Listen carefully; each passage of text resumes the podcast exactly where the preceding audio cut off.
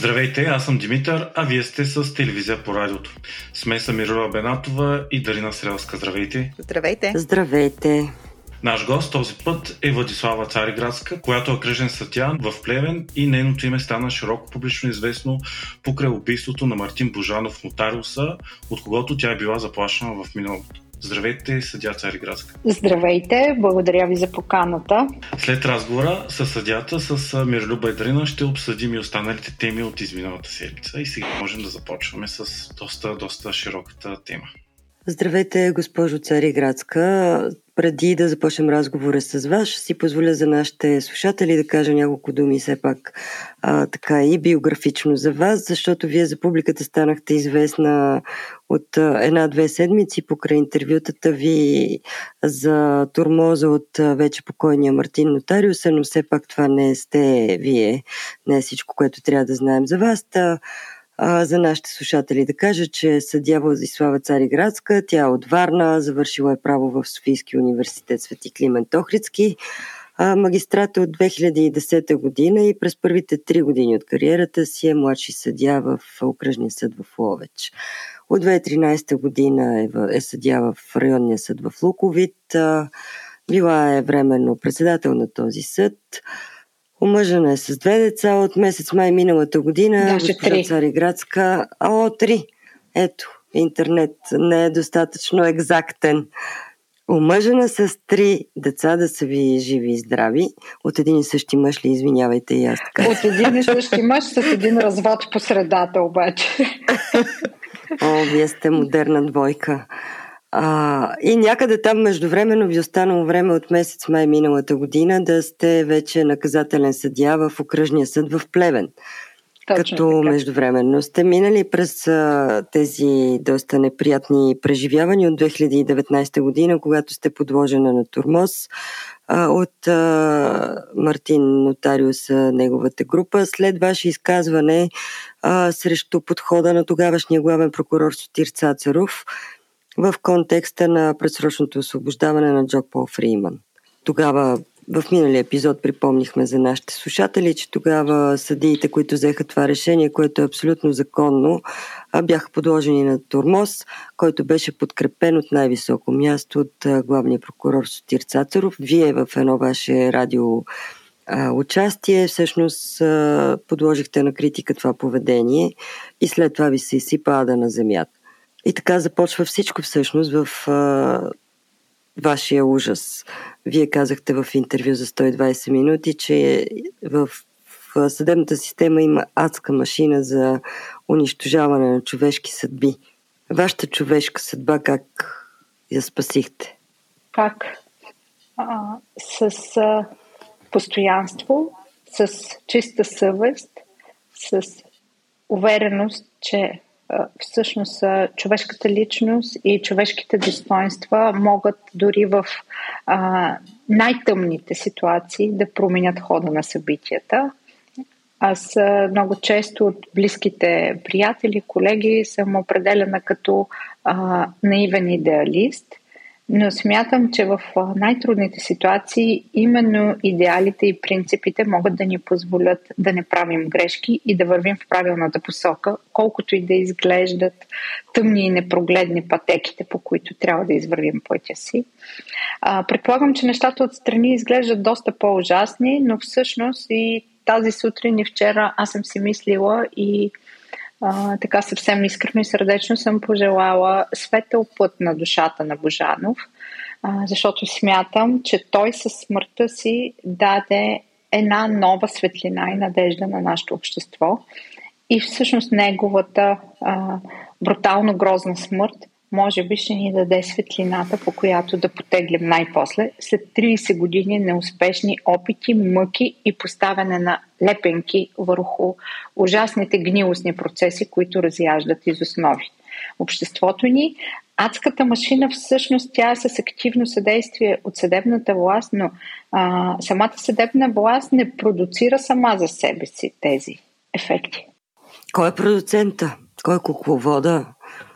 Вероятно на много въпроси бих могла да ви отговоря, ако разполагам с инструментариума да разследвам. Само, че в положението, в което аз се намирам, а, вие ще ме разберете, то е най-близко до вашето обичайно положение на журналистите, на гражданите активисти, защото макар аз да съм съдя, аз разполагам с абсолютно цялата власт, но когато решавам конкретни дела. Аз няма как да бъда съдя на себе си и да решавам сама своето дело. Тоест, аз не разполагам с никакъв публичен ресурс, инструментариум да събирам информация. Така че моите тези се базират само на анализ на публична информация, възоснова на която бих могла да изградя а, някаква версия. Моите м- основни тези си са, че на първо място това, за което говорим, или най-малко през моя личен опит, то не може да се случи без основно, изключително активно участие на медии, определени медии, казвам го с известно неудобство, защото така както има а, морално разложени и корумпирани образи на лицата в а, публичната власт, така също и а, тези медии, когато ги наричаме с това наименование, всъщност нанасяме вреда върху истинската журналистика. Но а, това са за мен създадени именно с такава цел. А, най-вече интернет, но и определени вестници, медии. На второ място смятам, че се оказва през тези медии голямо политическо влияние.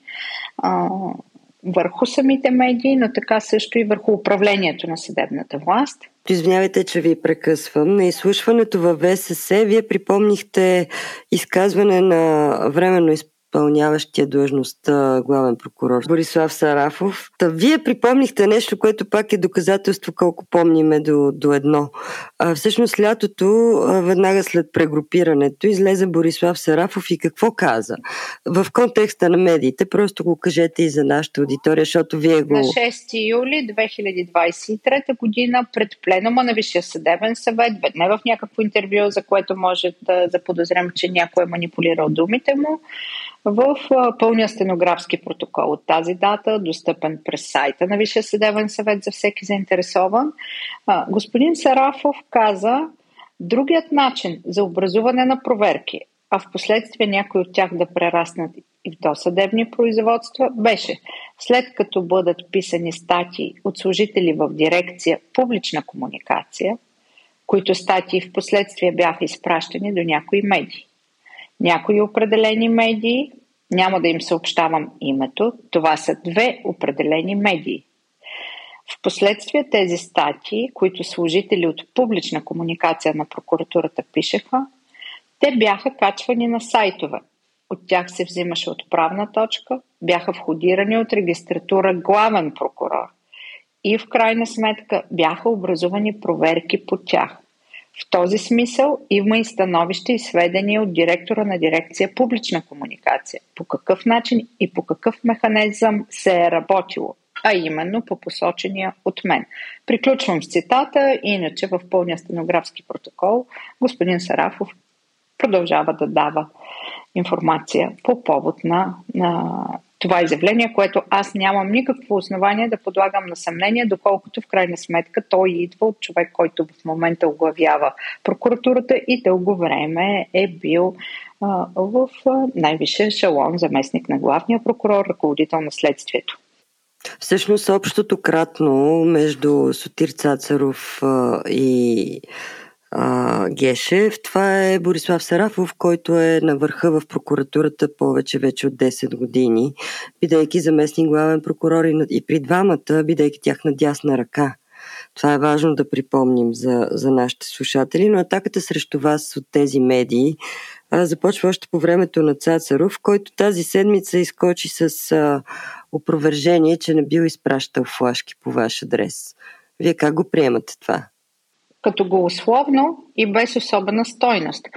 Ако господин Цацаров смята, че това, което аз заявявам, не е вярно и по този начин пътня името му, аз го призовавам да предяви обвинения срещу мен, защото ако аз бъда въвлечена в какъвто и да било съдебен процес, дали ако той ме обвини, че аз го клеветя или претендира гражданско обещетение от мен, аз ще имам възможност през инструментариума на конкретния съдебен процес да поискам събиране на доказателства и да докажа това, което в момента, както ви казах, мога само на база информация и чужди изявления да заявя.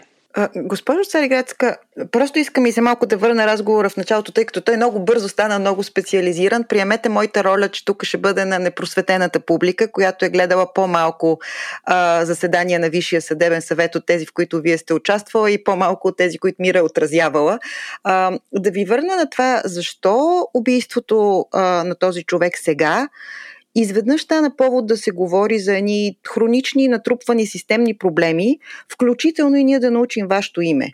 А, и вие казахте, това е сериозно криминално а, престъпление, няма как да не му обърнат внимание. Аз бих казала, оплакването по институционален ред на а, един български съдия, че му е оказван директен натиск в съдебна зала, би трябвало да е също едно такова явление, което да предизвика съответната реакция. Това също се случи публично. Имаше изслушване на ВСС и нищо.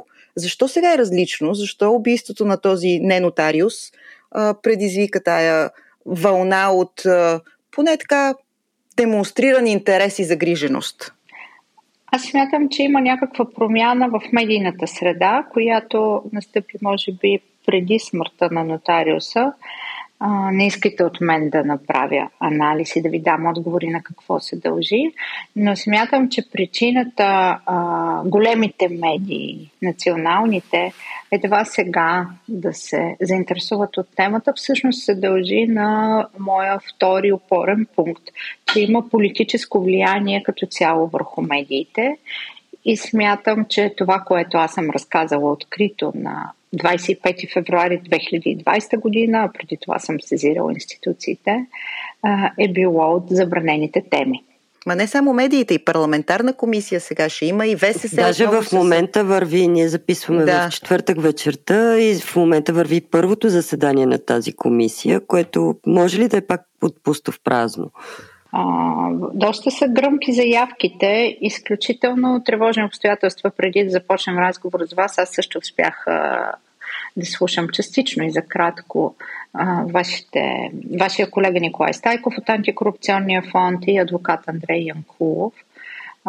Да, новите обстоятелства, за които те заявяват, че имат данни, са изключително притеснителни, включително това, че до тях е достигнала информация, че убития Мартин Божанов е бил свидетел по друго ключово дело, а именно така наречения в публичното пространство казус 8-те джуджета и то е давал изключително важна и значима информация, уличавайки най-висши магистрати в участието в другия казус и а, основният тезис беше, че всъщност тези две привидно различни групи са много тясно свързани. И основните брокери липсват. И Пепи Еврото липсва, и а, Божанов липсва. Реално а, къса се връзката с високите нива. Тя а, се, се къса привидно през а, конкретните лица, но аз не смятам, че тези връзки а, могат тотално да бъдат прекъснати, ако има истинска воля за разследване, защото а, тези връзки могат да бъдат установявани и през други следи, които не така лесно могат да бъдат а, заличени. А, това са комуникации. Ще ви прекъсна за малко, защото се сещам как веднага след убийството на този, както казва Дарина, не нотариус, градската прокурорка Кирилова излезе и каза след вашето интервю, че вероятно ще се наложи Пеевски да бъде разпитван, защото има данни, може би, че той е познавал а, този не нотариус. И на другия ден а, тя побърза да излезе и да каже, че в никакъв случай Пеевски няма да бъде разпитван, защото в няма абсолютно никакви данни той да има нещо общо. В този контекст мислите ли, че това е знак, че този път ще се разнищи всичко до, до корен, до крак и до край? Ако се разнищи, съм убедена, че на този етап, в този състав, няма да стане с а, активното съдействие на прокуратурата. Разнищването смятам, че може да стане през огромния обществен натиск, който съвсем естествено започва да концентрира очаквания към Народното събрание, което е неговия най-близък а, изразител. Но доколкото вие медиите успявате да, да изсветлявате и да показвате всъщност тези позорни, тежки, а, мафиотски връзки, а, мисля, че в даден момент, ако не спира обществения натиск, ще стане невъзможно да се крие тази истина. Само да напомня, че без значение какво казва госпожа Кирилова, това беше някакъв опит да бъда аз дискредитирана. Никога не съм твърдяла, че конкретно народният представител а, Делян Пеевски е свързан с нотариуса. Повода неговото име да бъде изричано от мен е моето свидетелство какво ми е предавано. И аз винаги от първия ден съм разказвала какво ми е било предадено. Дали това е вярно или не, това е работа на разследването да го установи. Аз не съм имала никога подобни конкретни твърдения и обвинения. Но също така искам да ви върна към едни записи, защото ние очевидно сме държавата, която се управлява през тайни записи, които понякога ни се пускат за малко, според мен с политически цели, които после биват заглушени а, като възможност обществото да разбере цялата истина за функционирането на държавата, защото тя всички вече се убеждаваме, че не функционира през публичния апарат. Искам да ви припомня в тази връзка един разговор, записан незнайно по какъв начин, между тогавашната председателка на Софийски градски съд с ключова роля Владимира Янева, за която беше ясно, че е много близък семейен приятел на Цветан Цветанов, вътрешен министр, която най- образно казано, беше издавала специални разузнавателни средства, разрешения за прилагането им на килограм. Тогава се появи запис нейн разговор с нейна колега, тогава и двете седи, Румяна Ченалова. В този разговор тя споделяше тревогите си и разговорите си с тогавашния главен прокурор Сотир Цацаров. Тогава тя каза как Бойко е казал да бъде опраскана, а също така споделяше и за едни разговори при Делян. Кой е този Делян? Аз не мога да кажа, но вероятно всички бихме могли в една посока да насочим подозренията си. А, този скандал беше преди 10 години с а, а, двете съдийки записани, вероятно а, незаконно. Спомнете си тогава коментара на Бойко Борисов и как омалуважаваше стоиността на чутото. Той каза, а, че а, това е разговор между двете две каки, поради което после стана нарицателно като а, скандала двете каки. Искам Точно да ви обърна внимание, че откак а, аз дадох интервю след убийството на Божана в 120 минути а, по BTV, с мое ясно очакване отново се активира цялата тази медийна империя, за която има достатъчно данни, пък да е свързана точно с депутата Делян Пеевски. Там обезличаването ми беше по подобен начин в, в една от медиите. Аз бях представена по средата между образите на вече вдовицата на Мартин Божанов и на бившата му съпруга. Това са две от страните по делото, което разглеждах. И заглавието беше в смисъл три жени спорят за някакъв си там имот в Карлуково и как това се хиперболизира, агравира, защото включително вече срещам анализи, че а, аз съм а, все едно някакъв следващ проект и се правят опити за моето героизиране, всъщност се касае за някаква банална история от а, битово ниво.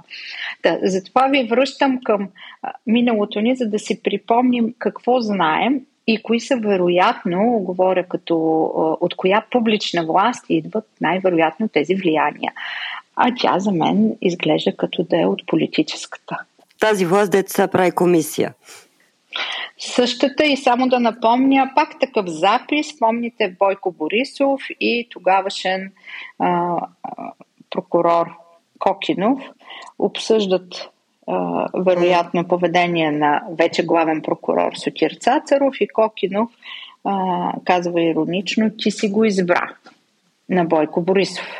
Те тези самопризнания за това кой как кадрува в а, прокуратурата, мисля, че вече наистина стигнаха степен на висока обществена популярност след бомбата до колата на Гешев. Така мисля, че се навръзва пъзела, като споменахте, обаче кой ли е то Делян, за който се чудим дали не е пък Добрев. А, удивително съвпадат и един друг списък за опраскване, който беше в писмен вид обаче, а, малко преди а, записа с, с съдийките, където пък там имаше едни удивително съвпадащи инициали П, които после а, в едно тефтерче, пак така с списък за а, справяне с а, хора, които трябва да бъдат опраскани.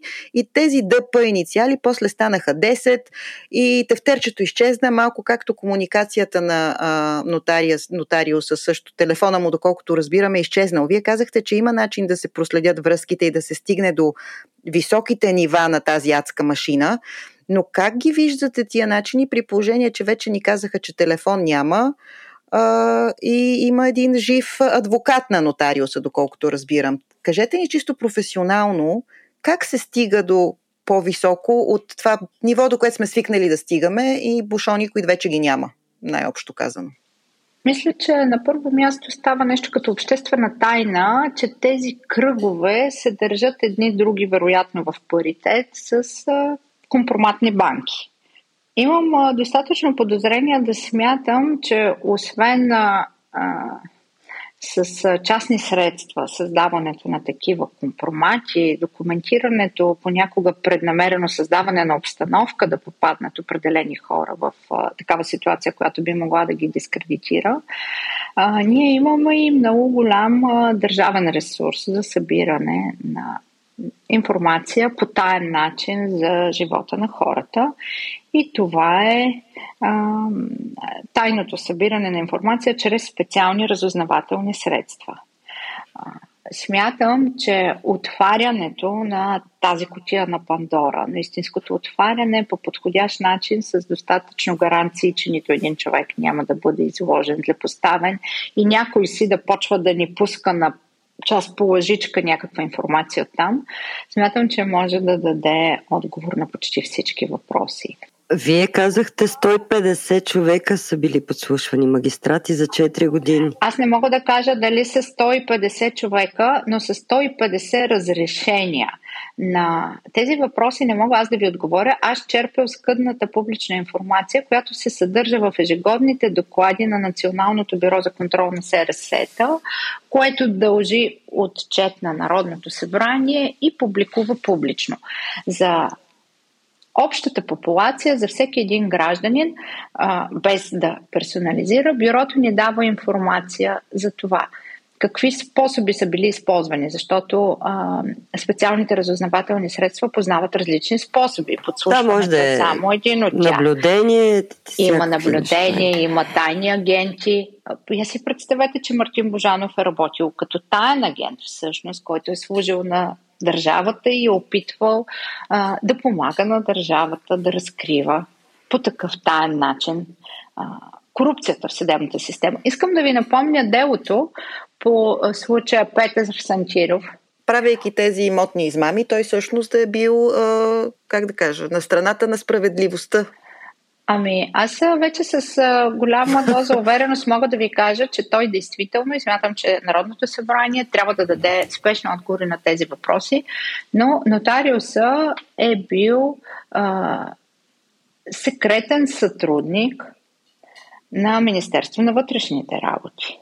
Така наречения най-пряк път към чадъра, как можеш да си правиш каквото си искаш, с бидейки уж някакъв агент. Между другото, тук ще ви прекъсна, защото съм извадила от адвоката Кимджиев точно по тази тема, от неговото интервю вчера за Вестник сега, да го чуят нашите слушатели и ние с вас и после ще го коментираме именно за доносниците и каква роля имат те в така наречената борба с престъпността.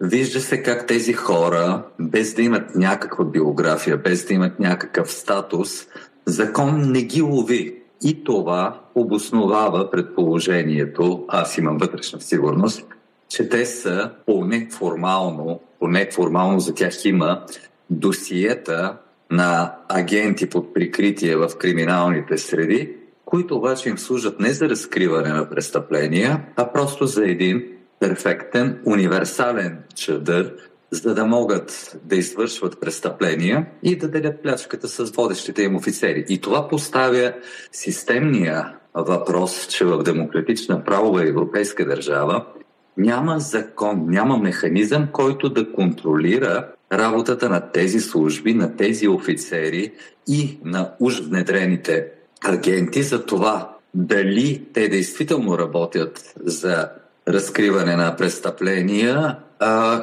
каквото има във всяка нормална държава. Всички сме гледали примерно от другата страна на Мартин Скорсезе.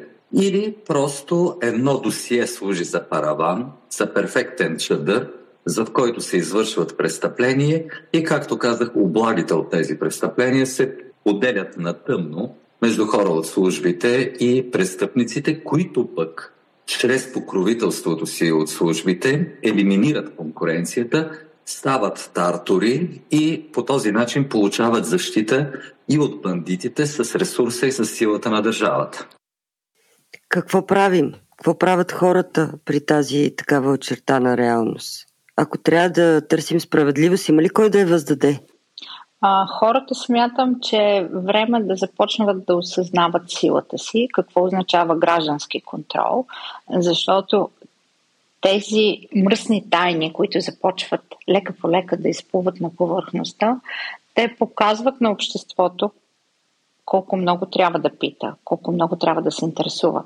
Защото колкото и да изглеждат все едно като някакви борби а, по върховете и а, че тази машина засяга само огромните бизнеси, много богатите хора, а, всъщност трябва да ви кажа, че всеки един гражданин а, в ежедневието си от един елементарен спор за родителски права и това кой от двамата да отглежда детето, до спор за имот – или една делба, а, всъщност може а, да изтърве живота си през пръстите, ако няма истински съдии, които са готови да не отсъждат в полза на силните, да не се съобразяват с силните, а да бъдат съдии такива, каквито Конституцията изисква от нас, а именно има ли кой? готови да защитят правата и свободите на всеки един.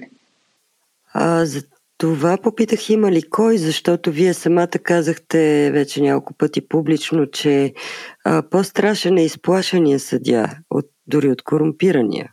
Разбира се, че е по-страшен, защото изплашения няма кой а, да го проконтролира, освен съвестта, но тя очевидно, че не е достатъчна, а, след като той е позволил да се изплаши. Аз няма да забравя, а, преди да стана съдия, все още а, бях в университета, когато бях попаднала на интервю в а, списание Правен свят, преди то да бъде овладяно и ликвидирано от а, а, вероятно същите политически кръгове и персонално човека, който в момента оглавява тази дирекция, за която господин Сарафов говори, да правен свят. Веселин Иванов, а, да. Да, Веселин Иванов, но тогава мисля, че редактор беше а, уважавания журналист Мирала Веселинова. Та в това интервю с а, съдия от а, съда в Страсбург, който е а, руски съдия, никога няма да забравя думите му, когато той казваше Съдята е истински свободен тогава, когато е готов във всеки един момент да захвърли тогата. Разбирайте, той не мисли за длъжността, за стола си, той мисли за тази наистина висша функция, която Конституцията придава на съдиите. Да въздават справедливост и да няма сила, която да може да им повлияе различна от закона, правилното прилагане на закона въз основа на доказателствата по делото и разбира се съвестта, която е част от клетвата, която магистратите полагат. А, така че у нас смятам, че се полагат дългогодишни усилия а, съдиите да бъдат държани далеч от това състояние на духа и способност на самите институции да гарантират и да осигуряват на съдиите такива условия. Съдя Цариградска, вие казвате ги тия неща, аз ви слушам с интерес, обаче а, можете ли да вините съдиите, че се плашат? Вие самата прекарвате 4-5 години, очаквайки да бъдете защитена в своята институционална функция от един човек, който ви заплашва открито в съдебно заседание. И съдебната система няма механизъм, очевидно поради много дълбоки причини, които тук започваме да разбираме, да защити този арбитър. Ако този арбитър се чувства незащитен, този арбитър има живот, три деца, по-малко или някакви лични нужди от сигурност, можете ли да вините съдиите, че се подават на, този, на тази заплаха? Понякога? Не само, че не ги виня, ако проследите моите а, публични сезирания на институциите, които са множество в тези години и периодично, аз отново напомням, никога не съм поставила фокуса върху моя случай, а всякога от него съм извеждала точно този принципен проблем. В първото ми сезиране на съдийската колегия на 10 януари 2020 година, аз им казах, че те са длъжни да осигурят на съдиите такава сигурност. Базово, това е първо физическата сигурност. Защото съдиите, за разлика от, а, а, от военните, те не са се клели да рискуват живота си в името на родината. Съдиите са се клели да бъдат безпристрастни, да отговарят пред закона, но не и да бъдат жертвоготовни да заплатят с цената на живота си или на здравата си психика. Аз не бях само лично заплашвана.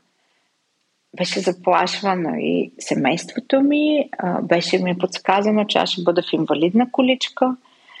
Така че това, което се опитах и в съдийската колегия да заявя категорично, и аз ще браня всеки един съдия, от това в момента определени хора а, да станат жертва, която да потуши скандала.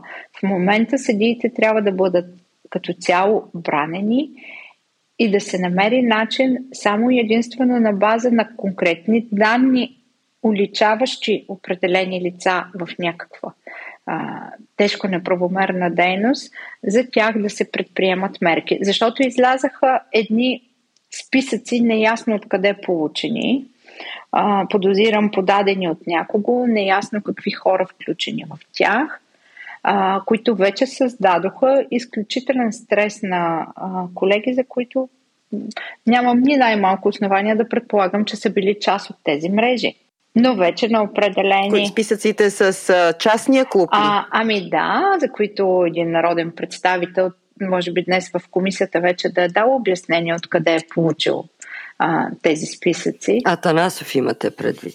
Да, Тоест имате съмнение, че списъците са подменени и че там има а, имена на съдии, които вас ви изненадва наличието им в подобен списък, като човек все пак, който познава системата отвътре дълги години. Точно така и много ме изненадва липсата на други имена. Ако ще говорим въобще за списъци, тези други имена са на база на конкретната информация а, във връзка с а, опитите на Министерство на вътрешните работи през Главна дирекция борба с организираната престъпност все пак да разкрие една част от тези мрежи.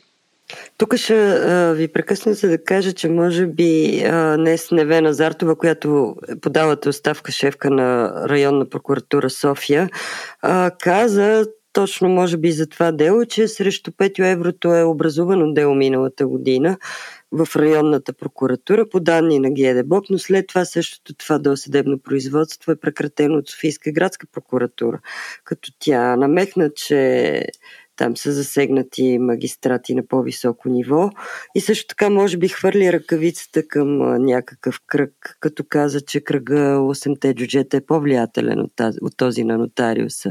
Вие как четете тази нейна изява? А, Защото това е ръководител като защитна на... казах ви, че те са, за мен тези групи имат някакви паритетни сили.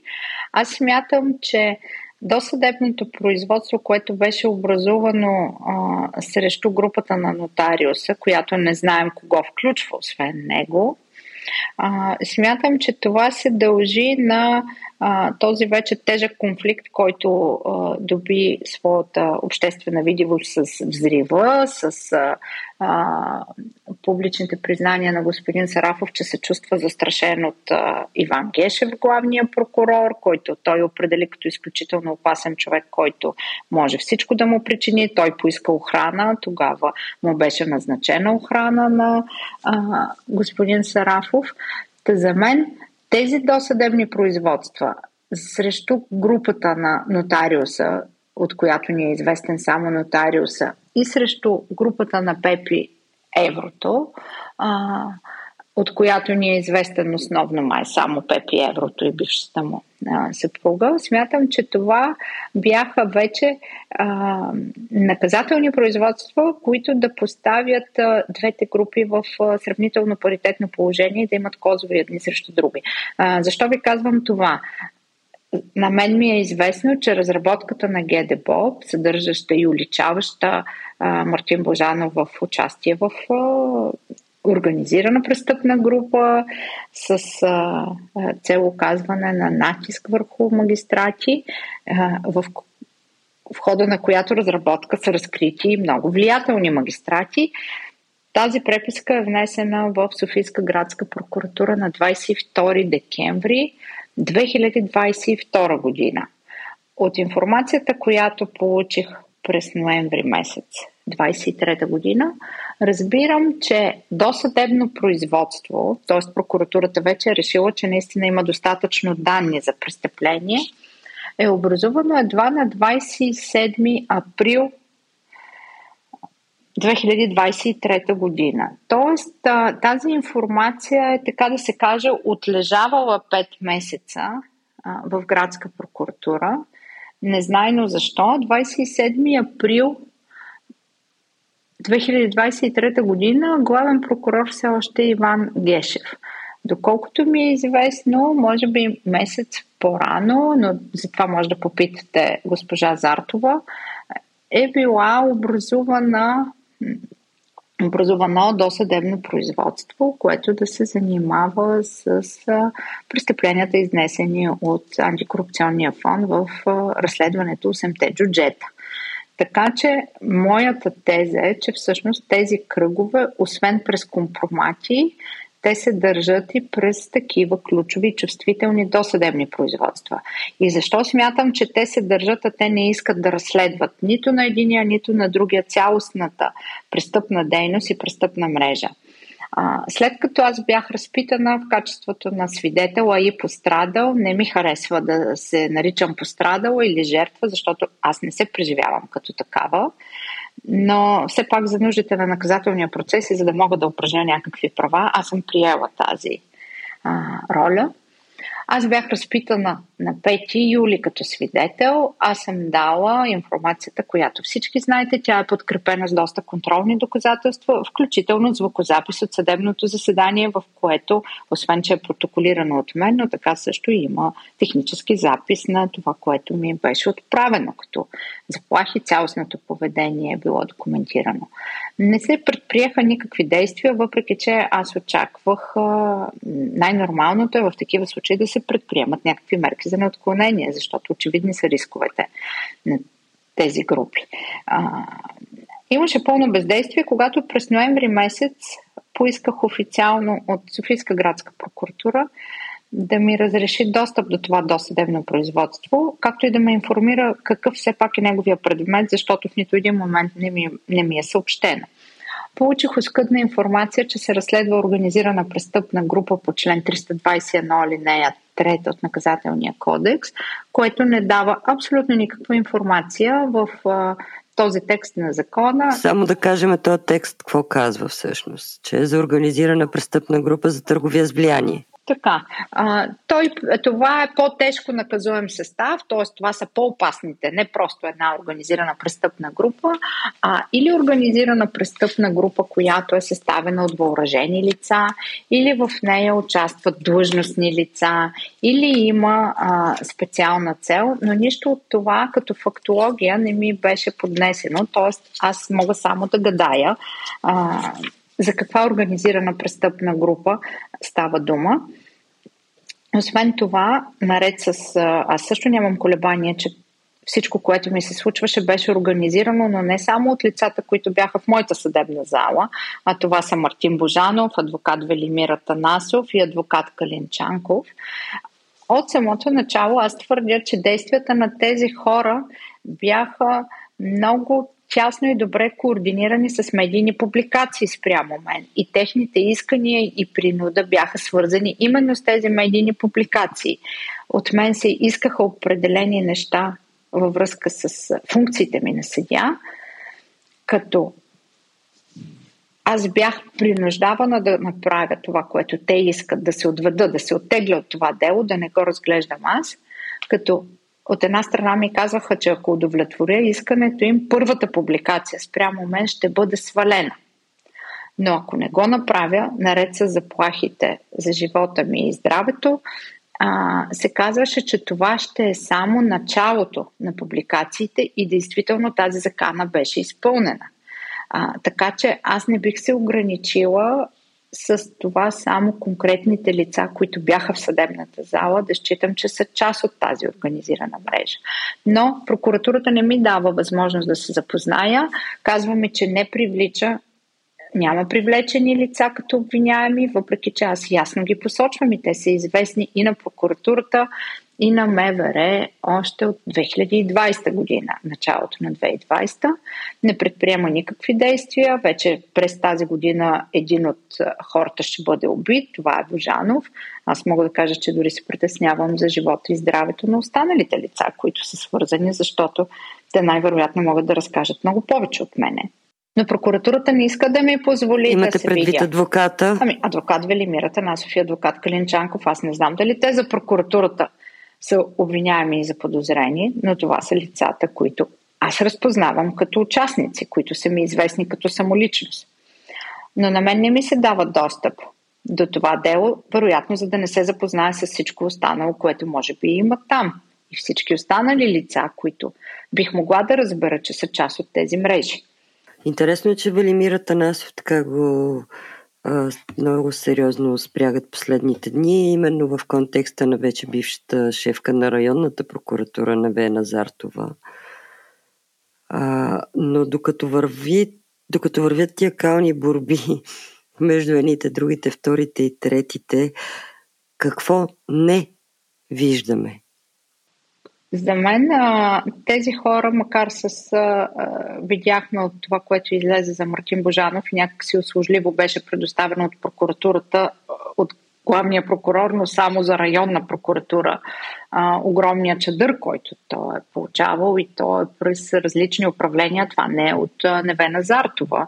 В информацията за досъдебния производство всъщност се вижда една десетилетна история на покровителстване а, може би Невена Зартова въобще не е била в съдебната система към момента, в който се разпъва този чудовищен чадър над Божанов. Та това, което все още не виждаме, но аз съм убедена, че рано или късно ще видим, е на първо място кои са а, най-сериозните участници с най-голямо влияние от съдебната система, но по-важното. Кои са поръчителите или кукловодите на тези хора. За мен това са отговорите, които могат да доведат до някакво освобождаване на обществото ни от а, това функциониране на база на тайни, шантажи, изнудвания и рекет. Наистина ли сте убедена, че ще ги видим тези кукловоди? И на базата на какво се базира този ваш оптимизъм? Аз ви слушам и ми става все по-отчаиваща картината наистина ми е чудно как така сте убедена, че ще се стигне до върха. Кога се е стигало до върха и защо сега да е по-различно? Не съм някакъв опитен анализатор на обществените нагласи и общественото поведение, но това, което в момента аз отчитам като а, много различно от предходните случаи, които са ни давали възможност за разплитане на тези мрежи, както казах. И двете каки, преди това помните случая Красио Черния. Красио Черния живее много добре и много охолно, той е оправдан за всичко. Някакви хора с незнайно точно какви комуникации, а, така да се каже, измиха срама с а, някой друго дисциплинарно наказание но ние не разбрахме истината и кой използваше Красио Черния. Та сега това, което за мен е много различно, е нестихващия интензивен медиен интерес, автентичен медиен интерес. Аз сега виждам а, м- журналистиката България в силата, в която си представям, че трябва да бъде винаги във всяко едно демократично общество. И поради тази причина аз смятам, че са реални шансовете за обществото. Един наш колега с много опит в журналистиката, Виктор Николаев, ще го кажа директно, каза днес в своето предаване по повод появили се нови жертви на а, не нотариуса. Каза, цитирам, сега е времето да се говори, ако имате нещо да кажете по тая тема, обръщайки се към зрителите и потенциални други жертви и пострадали, каза той, сега има прозорец, говорете. Защо смятате, че този прозорец няма да се затвори с Невена Зартова и още няколко на нейното ниво, както до сега винаги се е случвало? Журналистиката и друг път е имала смели конвулсии, прозоречни такива, и като се затворят шлюзовете, се прекратяват производства. По примерно ще ви дам примера с чекмеджетата и, и а, така наречената барселонска афера. Там пък имаше не просто обществено така вълнение, ми то бяха протести многохилядни дни наред и шлюзовете, и там имаше прозорец и после пак се затвориха шлюзовете. Аз лично от медии на гледна точка не съм много голям оптимист, затова искам да, искам да не съм права и да, ме, да, да почерпя от вашия оптимизъм.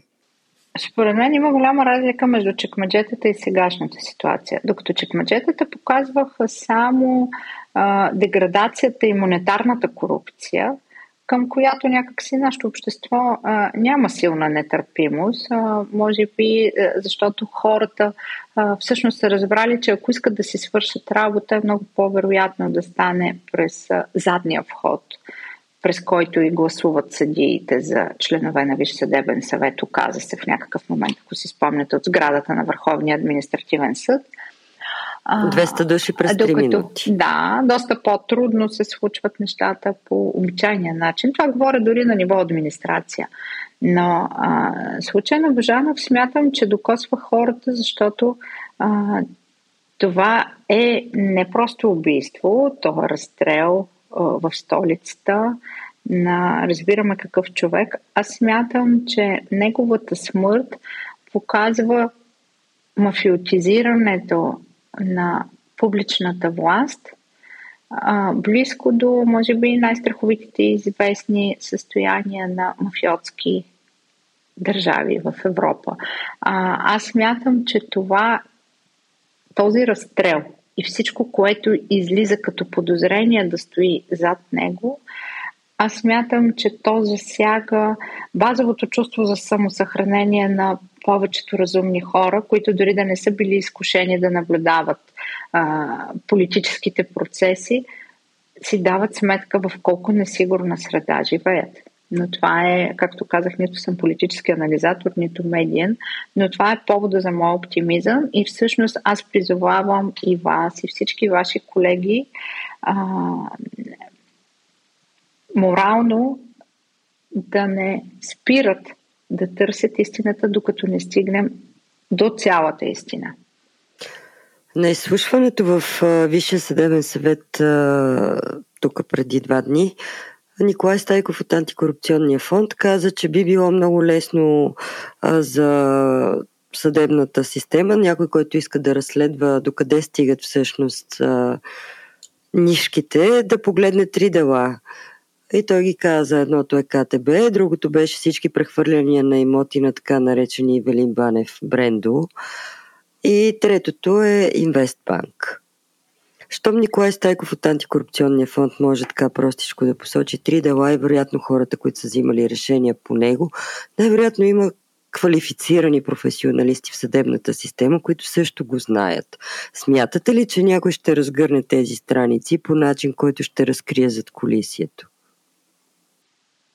Ако а, а вие всъщност следихте заседанието на съдийската колегия, колкото и господин Сарафов да показва на моите колеги съдии, които всъщност са там да отстояват моята и на всеки един съдия, независимост да им показа как те нищо не могат да го питат, те нямат право да го питат или той нищо не знае, а, така в крайна сметка съдиите, които са а, балансирани, умерени хора, но в същото време масата седи и са а, много интелигентни, добили много опит през а, всички дела, които решават, а, започна да показва а, възстановяване на някакъв имунитет и опит да намери начин да достигне до тази истина, превъзмогвайки прокурорския монопол, защото най-силните средства и най-лесният начин е през наказателното разследване, но в крайна сметка се взе решение да бъде създадена а, комисия с някои от членовете на съдийската колегия и други авторитетни съдии. Аз смятам, че имаме колеги, които биха могли да проведат безупречно разследване само на база на процесуалната дейност на хората, които са били замесени не само в тези дела. А, специализираното правосъдие, което съвсем скоро беше закрито, мисля, че съдържа много от тези тайни, които не могат да бъдат унищожени. Ако ви направи впечатление, днес имаше материал на Боби Митов, който съвсем скоро ви гостува. В Свободна Европа, да. Теми. Точно така. Той, той прави една умела връзка между а, първото оправдаване на. А, то всъщност не е първото, но е по едно от скандалните а, дела на нотариуса. Само да припомня на не нотариуса, и това е много важно. Той е бил обвинен за унищожаването, отнемането на съдържанието на едно дело от Върховния касационен съд срещу истинския нотариус Слави Крашевски, скандален, заради който а, държавата ни е била пред трудност да бъде прията в Европейския съюз. Та, най-после с големи мъки въпросния истински нотариус Слави Крашевски вече е осъден. Делото е на последна инстанция във Върховния съд, откъдето най-дръзко двама души, Мартин Божанов и негов роднина, по някакъв начин подменят съдържанието на делото и вместо процесуалните документи там поставят вестници или някакви а, други хартии. Когато започва разследване, делото е възстановено, в крайна сметка окончателно осъден Крашевски.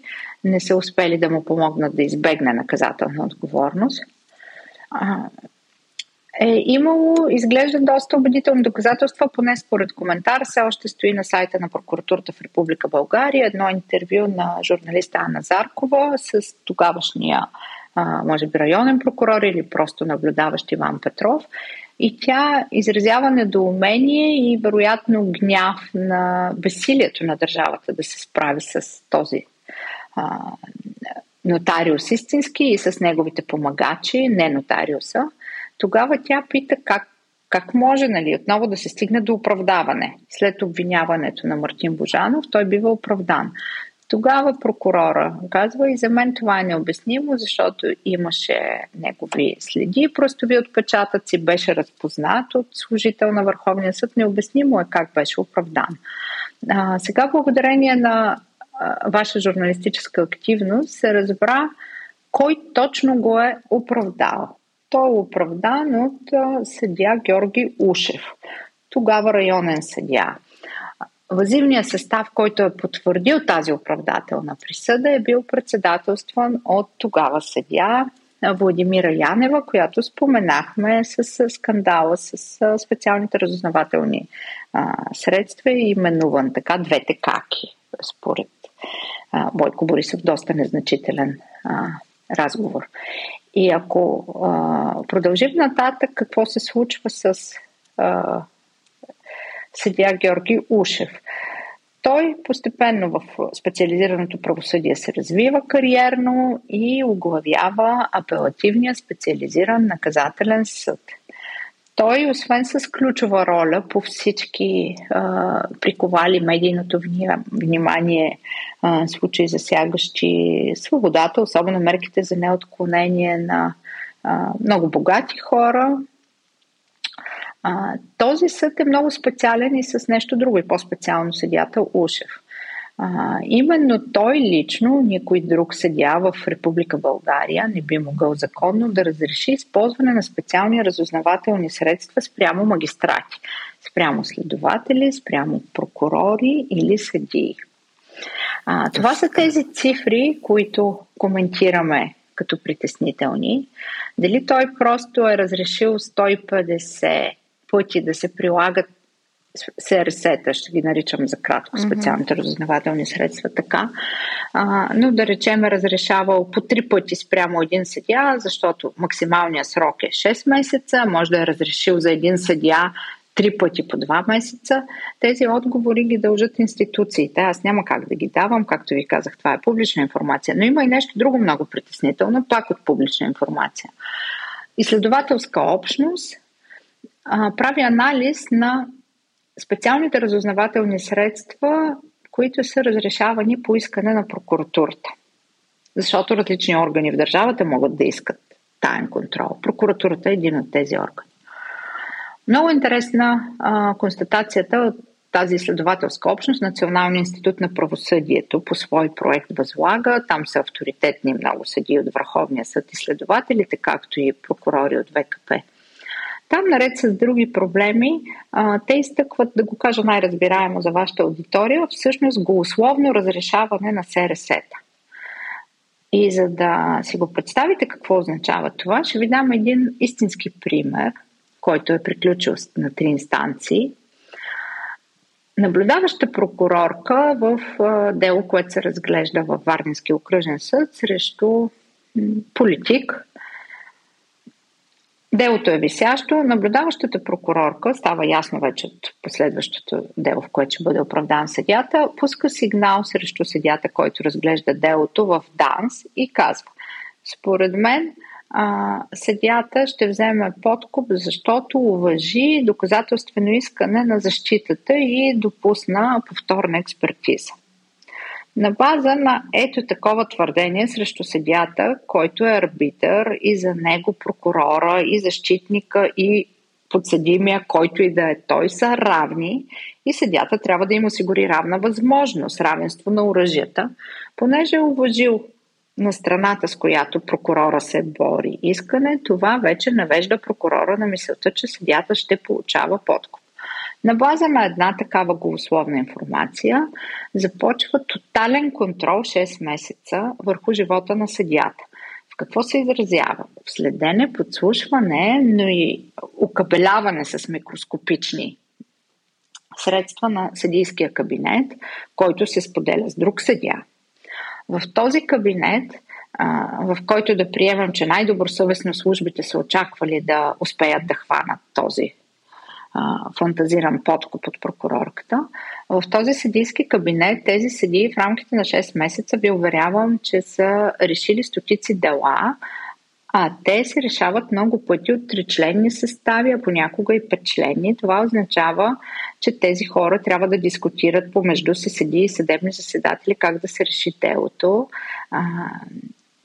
закона абсолютно защитава и изисква от всички тях да пазят тайна на съвещанието. Това, което съдиите или съдиите и съдебните заседатели си казват в този момент на обсъждане, вече преди решаване окончателно на делото, а, те трябва да го пазят и е престъпление да издадат тази тайна. Нали? Защо са решили по един или по друг начин делото, това е тайна за състава. Тя ще намери отговори едва в мотивите, в които ще бъде обяснено защо са взели това решение на база на кои доказателства. Но това, което обсъждат, е абсолютна тайна. Тази абсолютна тайна е била накърнена от нечи уши. Спомнете си, Цветан Цветанов беше а, в едни мемета представен с едни гигантски уши и слушалки. Представете си образно как такива уши на службите слухтят буквално по всяко едно дело. Те биха могли. В живота и работните места на стотици хора. И в личния им живот. И това е в съдебна сграда на независимата съдебна власт. Как проникват службите в тези съдебни сгради? Как поставят? Какви са гаранциите? Така разбираме как се пълни банката компромати. Нали, да, да, да обясним за хората, защо това, освен че е нарушение на правилата, то всъщност има и този ефект, че нали, те там може да не излезат взимане на подкупи и някакво а, реално престъпление, но излизат едни лични неща, които правят много хора много зависими, защото те са им... Ами много уязвими. Представете си всеки един разговор, в който няма нищо неправомерно, но може да ви нанесе много сериозни поражения. Всеки от нас, дори от най-битов характер, ядосваш се на мъжа си, да. на сестра си, споделиш с някой друг в момента нещо, това в какво положение може да те постави. Но по-интересното е, че след това, казвам го слухтене, 6 месеца, нищо за никакъв подкуп не се установява, но се установява един разговор, който от етична гледна точка може би е неприемлив, но определено отречено е на три инстанции да е престъпен. Какво установяват и чуват службите и за това обвиняват съдята? И мога да кажа, че те му причиняват огромни вреди. Представете си този човек с какви очи е гледал колегите си, чакал е правосъдие. А, при това слухтене от ДАНС се чува един разговор между съдията и негова колега прокурор, с която очевидно се познават отдавна и той и казва, перефразирам, но в този смисъл, делото на моя приятел Иван за голяма глупост е направил, как могъл да си остави пушката на автомобила, като се прибирал от лов, кучето му тръгнало да бяга, той хукнал след кучето и а, след това някакъв буден гражданин видял оръжието, занесъл го в управлението и приятеля на съдята бил обвинен за неправилно съхранение на оръжието. А, при което прокурорката казва, нещата не са точно така, както той ти ги разказва. Съдята отвръща права си, в крайна сметка едно от страни да се говори, друго е човек като си види делото, ти си го преценяваш. Прокурорката очевидно не се е съобразила с мнението на съдята, защото по-нататък се внася обвинителен акт, делото е приключило с осъждане на въпросния човек. Започва досъдебно производство обаче за това, че съдята се е опитал да склони колежката си прокурорка да направи нещо по служба противно на волята. Още при първите разпити тя казва, а, нито ми е въздействал, нито въобще съм го възприела по този начин. Беше колегиален разговор, аз не съм се съобразявала дори с него. А, само, че съдята ще трябва да изчака няколко години, докато стигне на Върховен съд и всички инстанции да потвърдят, че няма престъпление. Но всъщност през този случай много ясно се разбира как могат да бъдат тотално контролирани, няма никаква защита, защото той през цялото време е настоявал, а, че въобще тези специални разузнавателни средства не могат да бъдат слушани, а, защото е нарушавана по този начин тайната на съвещанието в кабинета му, но съдилищата съвсем основателно казват, ами ние нямаме изрична забрана. Това е ясно. Ако може, ако може да свалиме разговора на по-битово човешко ниво, а, на вас а, това, което ви извадиха, защото вие казвате, че всеки един от нас е уязвим, а, няма някакви съвършени хора. На вас това, което ви извадиха, удари ли ви? Има ли нещо, което да ви остана от тази атака срещу вас, което беше пак така лична, свързана с семейството ви? Разбира се, че ми остана и аз не мога да се изчистя. На две инстанции аз осъдих а, изданието не само Пик News, но и неговата главна редакторка, не помня малкото име, фамилията е Мастагаркова. Аз предявих а, частична претенция, защото е много трудно да събереш държавна такса. Аз смятам, че при първоначалния удар, който ми нанесеха, паричното измерение на вредите е половин милион лева. Не защото искам да взема кървавите пари на това издание, а защото искам с достатъчно голям размер да принудя този тип медии да се съобразяват с честа и достоинството и основните права на гражданите.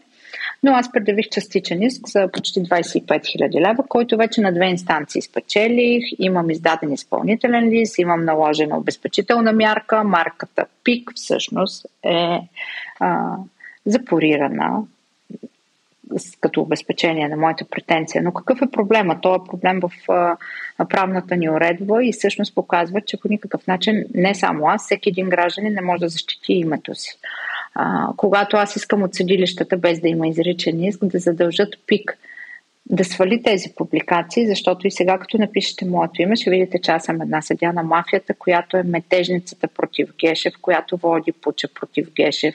И всевъзможни неща, нали, които са изписани по мой адрес. И въпреки, че съда признава, че това са клевети, аз не мога ефективно и истински да изчистя името си. И а, каквито и обещетения да ми присъдят, аз не мога да спра разпространяването постоянно на клеветата. И смятам, че това е а, също не случайно, когато а, хората започват да се съобразяват с това, че могат да бъдат тотално съсипани и обезличени през медиите. Те знаят, че всъщност нямат средство и държавата не може да принуди подобни, в моя случай мога да кажа, това са криминални играчи, не просто недобросъвестни журналисти, не могат да бъдат накарани да зачитат основните права на другите.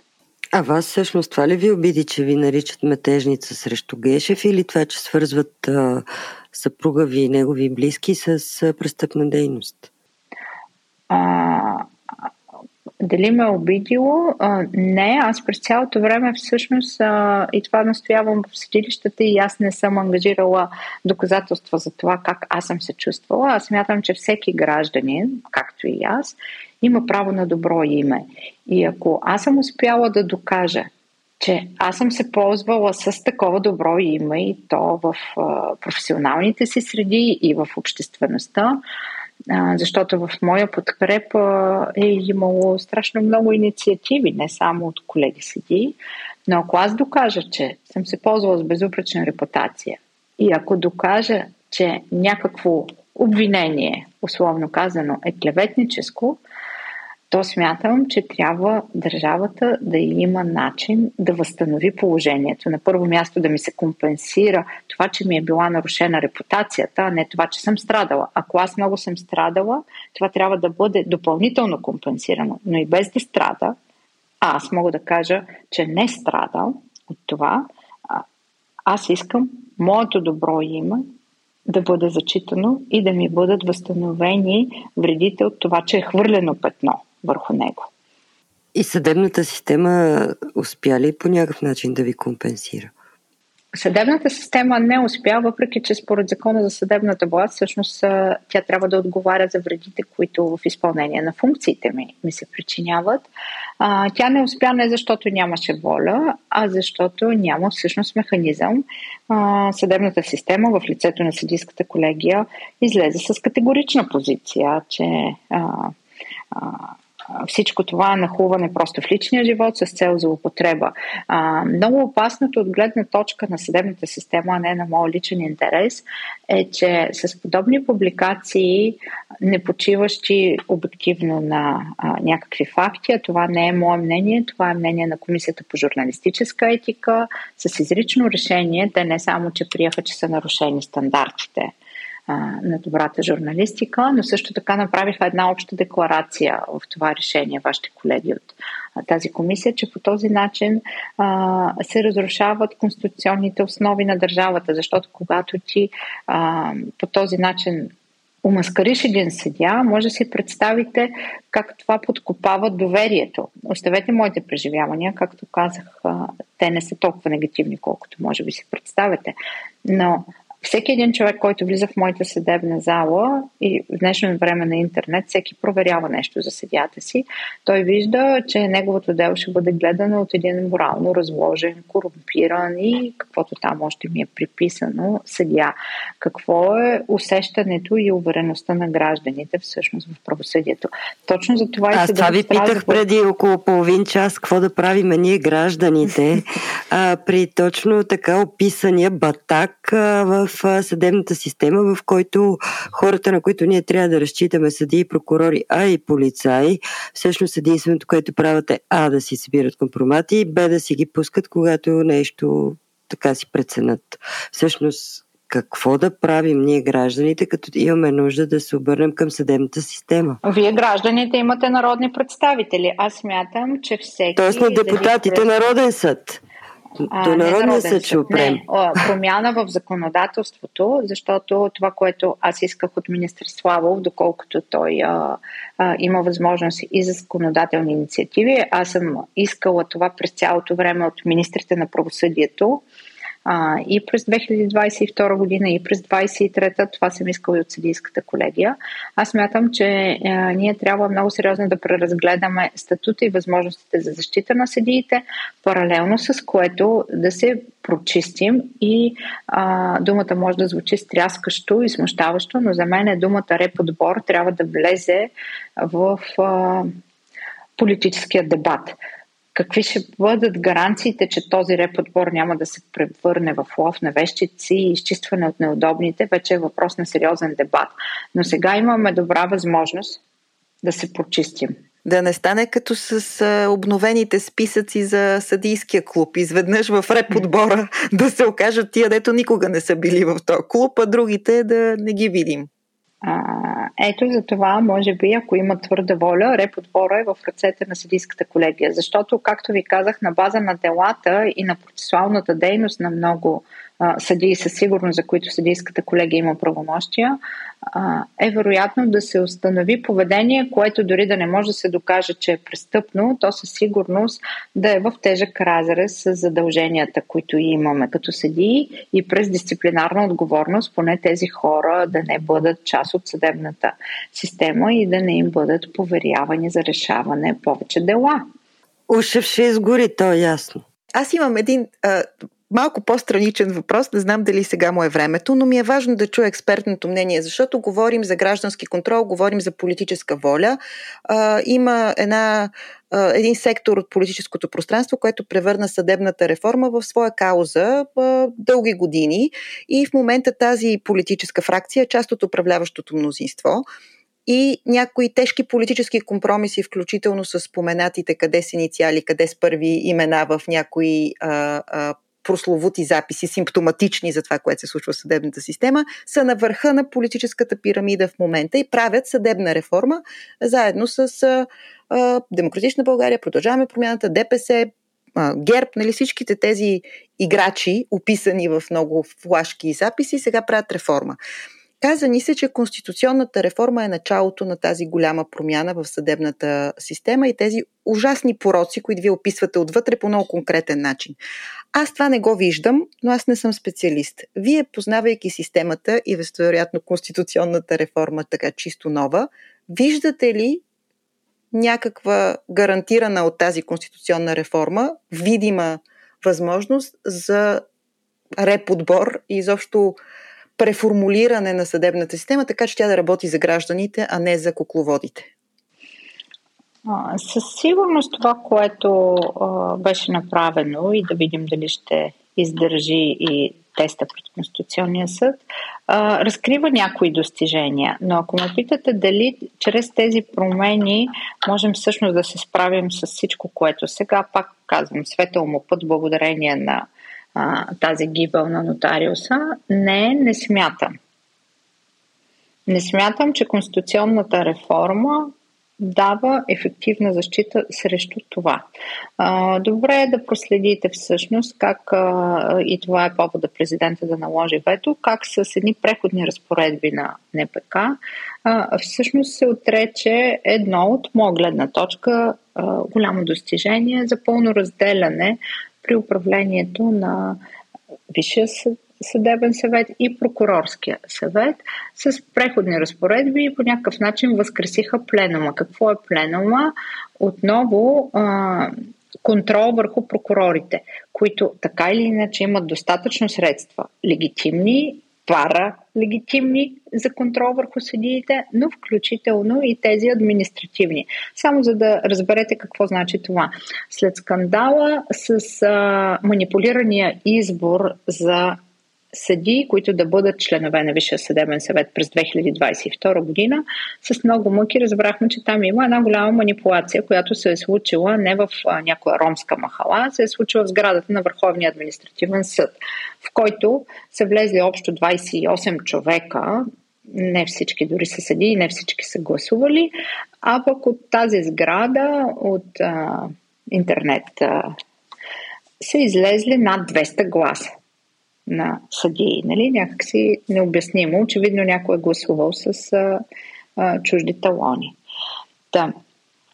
А, след този скандал и всичките мъки след това да го изобличаваме, включително с информация, която търсихме седи през закона за достъп до обществена информация, откровени лъжи от Министерство на правосъдието, че това, което ви казах, разкрихме го трудно, всъщност не съществува. Бих казала, това е престъпно укриване на обществена информация. А, най-накрая а, след финалните разкрития бяхме поискали председателя на Съюза на съдиите в България, Сетя Жилова и адвокат Кашъмов, който а, ни защитаваше и мен ме представляваше в това дело, в което спорвахме този избор, а, да бъдат изслушани от пленума на Висшия съдебен съвет, защото продължава порочната система, с която беше проведен този избор, да функционира и искахме да дадем а, а, това, до което ние достигнахме, като на готово на съвета, за да може той макар да този да беше стабилизиран от съда порочен избор, поне за напред да не се ползва тази система. Какво се случи ролята на прокурорите? Съдя Жилова и адвокат Кашъмов висяха, чакаха да се благоволи гласуване по този въпрос и при все, че всички съдии гласуваха за тяхното изслушване, т.е. съдя и то председател на Съюза на съдиите в България иска достъп до колегите си, които управляват системата, за да им сподели изключително важни неща за системата, но прокурорите в Купум гласуваха против и по унизителен начин съдя Жилова не можа да влезе в съвета. Ето това значи общо управление на системата. Прокурорите могат да повлияят дори на възможността пряко съди да комуникират с колегите си, които те са избрали там, за да управляват системата. Та това достижение на конституционната реформа беше, както казах, тотално елиминирано с едни преходни разпоредби сега, докато ние не проведем нали, новите избори, се възкреси отново пленума и това влияние през вече административните ежедневни въпроси касаещи управлението. Тоест, тоест, кои са маркерите, за които ние трябва да следим като общество в тази законодателна реформа, тръгвайки от Конституцията и слизайки надолу по цялото законодателство, които да гарантират, че наистина това не са просто думи, нали, големите цели и конституционната реформа, ами наистина нещо се прави, пряко силите на статуквото, което по някаква причина е преживяло катарзис и сега ще гласува срещу себе си. Нали? Не знаем защо, но да имаме надежда в доброто в хората, за какво да следим от тук нататък като маркери, за да знаем тая конституционна реформа проформа ли беше или наистина има някакъв опит да се променя системата. А, според мен, първият същински тест, който ще покаже дали сме направили поне една малка крачка напред – или сме застинали на същото положение, или сме се върнали, са предстоящите избори за Висш съдебен съвет. На първо място много е важно да се види дали ще има а, готовност на съдейството да се включи, защото а, многото почтени, а, честни съдии, които биха могли да дадат друг облик на системата, мога да ви кажа, че а, отдавна се оттеглиха и не искат да имат нищо общо с управлението на системата, а, заради всички проблеми, които говорихме, включително и основно медийните саморазправи. Много отдавна почтените съдии спряха да се кандидатират дори за председатели на съдилища, защото знаят, че това ще им донесе нов жълто кафяв залп, само защото са дръзнали да поемат отговорността, защото когато хората са почтени, всъщност на дори едно председателско място е само товари много отговорности. То не носи някакви особени привилегии. А, така че това ще бъде първият тест, да видим дали самото съдийство е повярвало в реформата. На този етап от разговори с колеги по-скоро бих казала, че отговора е не. Как ще се проведе избора? Това е следващия голям тест, защото за мен е опита да се задържи този пленум временно е всъщност за да може да се контролира отново и системата и самия процес по избора.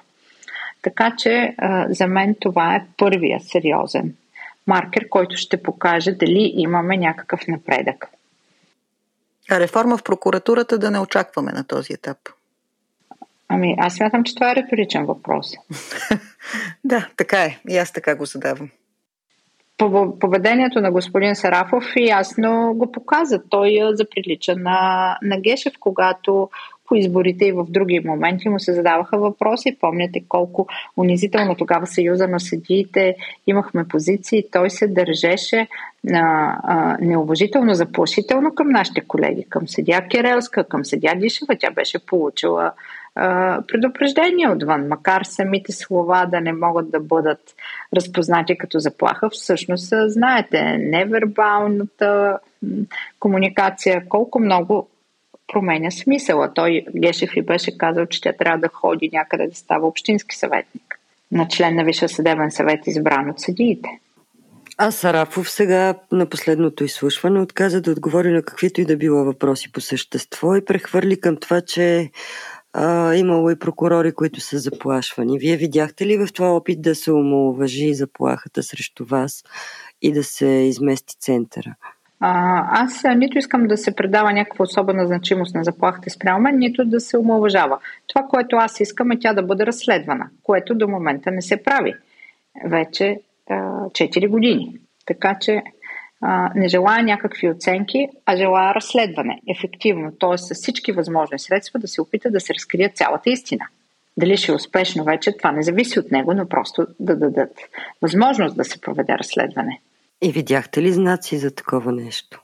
В поведението на изпълняващия длъжност? Виждам а, всячески знаци да не се позволява, но едновременно с това много важно, което може би ще а, а, ви даде някакъв отговор. След това изслушване вчера аз получих най-после отговор след 3 месеца на жалбата си срещу отказа да ми позволят да се запозная с материалите. След изслушването някак си получих от апелативна прокуратура София а, удовлетворяване на жалбата и отмяна на постановлението на прокурор от градска прокуратура, който не ми даваше достъп до материалите, защото съм щяла много да им попреча, като аз изрично казах, аз съм била най-близо до престъплението, разполагам с много информация и мисля, че мога да ви бъда полезна за да съберете относимите доказателства. Казано простичко, какво различно се случи след изявата ви в а, предсъдийската комисия? Кое е новото? Изобличава се това бездействие, почва да става очевадно. Кой всъщност не иска да се разкрие и да се накаже това престъпление? Прокуратурата. Да, като отвъд а, случая, че съм пострадала аз в качеството ми на съдя, това, което за мен беше отново препоръка към министра на правосъдието е да се предприемат спешно законодателни промени, каквито имаше. Беше министър Йорданова работила много усърдно с екипа си по тях, довършиха се по времето на министър Крумзарков и бяха внесени, но не бяха прияти от Народното събрание те много засилваха ролята на пострадалите. Ако пострадалите бъдат областени през НПК, те могат, макар и с цената на разходи, усилия, адвокатска защита, но те могат да превъзнамогнат прокурорския монопол. В момента в досъдебната фаза имаме тотален прокурорски монопол и пострадалия, дори когато е съдя, не може очевидно да повлияе по никакъв начин, дори с, да се запознае с материалите. А кои бяха съдиите, които не бяха на изслушването на съдийската колегия? И какво значи това според вас? Защото... Председателя на Върховния съд, съдия Георги Чулаков, господин Магдалинчев, също така господин Кояджиков, като интересното е, че това заседание и това предложение за изслушване изходи от него, но може да е имал здравословен и друг неотложен ангажимент. А, също така интересно, че го нямаше и господин Стефан Гроздев. Той е бивш а, изпълняващ функциите председател на Софийския апелативен съд от а, парламентарната квота. Той не е съдия избран от съдиите. Той също липсваше. Неговото име е в публично достъпна и сериозно а, журналистика, когато представяше кои са новите избрани членове на Висшия съдебен съвет, всъщност неговото име се свързва именно с едно от делата споменати от журналиста Николай Стайков. Това е делото Манджукови срещу Инвестбанк. А, това мисля, че бяха отсъстващите членове и мисля, че колегата Дишева предложи а, всеки, който по някакъв начин а, би могъл да има частен интерес от тези проверки, около които се обедини съдийската колегия на конкретни дела, да си направи отвод, ако в последствие се сформира комисия с негово участие. А какво значи това отсъствие? Извинявайте, аз лично не разбирам как знак, сигнал за какво е това, защото горе-долу се ориентирам кои са хората, но какво като ги няма? Е, това са спекулации. Добре е да попитате тях самите лично. Не, Аз самата не бях поканен. А питате човек, който не беше поканен, мога да кажа, че бях възмутена, защото в крайна сметка съдийската колегия знае за този проблем от мен лично. Тя беше поканила изпълняващия функциите главен прокурор на изслушване, според мен той трябваше да дава обяснения за бездействието си, а, беше поканила а, журналиста Ники Стайков, който огромно уважение към труда, той би могъл да подпомогне изясняването на много от обстоятелствата, както и го направи. Но най-значимият човек за съдебната система в а, този контекст е съдията, който е, който е заплашен, да. И се наложи, аз през нощта в 11 и нещо, аз разбрах от медиите за това, нито някой ми се обадил да събира информация какво се е правило по досъдебното, правило ли се е нещо. Да, се наложи аз сама да поискам и да отида с очакването, всъщност, че няма как да ми се откаже, да взема участие. Моето участие не беше планирано и не беше предложено от господин а, Кояджиков. Но добре да попитате тях, аз няма как да ви отговоря. Борислав Сарафов много побърза да си тръгне на никакви въпроси не отговори, пък тези липсващите специално единия, Чулаков като шеф на Върховния административен съд в статии на Мирела Веселинова е описван като истински важния в момента в съдебната система, предвид, че административният съд всъщност регулира голяма част от бизнеса, живота и така нататък. Така че той не е толкова популярно име като Иван Гешев или Цацаров, но е доста влиятелен и така остава малко в сенките на общественото внимание. Така че затова може би е важно и знаково, пък и в неговото съдилище се проведе този избор, срещу който и вие подадохте жалба, за който тук що обсъждахме, как 200 души гласуват през 3 минути от няколко айпита. Затова споменаваме липсващите. А, не само това. Господин Чолаков, към когото аз всъщност в лично качество нямам а, ни най-малко негативно отношение, а, но не знайно защо той разпозна в мене а, човек, който участва в активно мероприятие срещу него, срещу съдебната власт, срещу Върховния административен съд, за това, че аз не се отказвах и продължавах, както казах, през Закона за достъп до обществена информация, да търся такава за това как са протекли изборите и как е била осигурена цялостната организация на този процес. Да, не мога да кажа дали персонално, това пред ваши колеги журналисти имаше и публикации. Той а, казва, че разпознава моето поведение като част от едно активно мероприятие. Каквото и да е влага в това понятие. Който не е с нас, е против нас. Значи, какво разбрахме? Всъщност, изборите в съдебната система са фалшиви. Групировките в съдебната система имат еднакви наброй и може би и по сила компромати, с които ще се замерят от тук до края на света, може би. И да разчитаме на себе си. Силата е в нас във всеки един от нас и ние всички обединени около каузи, защото това, което на мен ми липсва и в а, Народното събрание, а и въобще в обществото, е истинско обединение около някакви ценности. А, може би като общество бихме могли да, да изградим, макар и от дъното, от тая цялата гнилост, която виждаме, но да започнем да изграждаме едно ново живеене, по-достойно за всички ни. Ми да, или поне да разберем наистина, че... Минавайки пред реп отбора. През реп отбора, дето не е ясно обаче кой ще го прави. Винаги идва въпроса кой ще избира кой става и кой не става.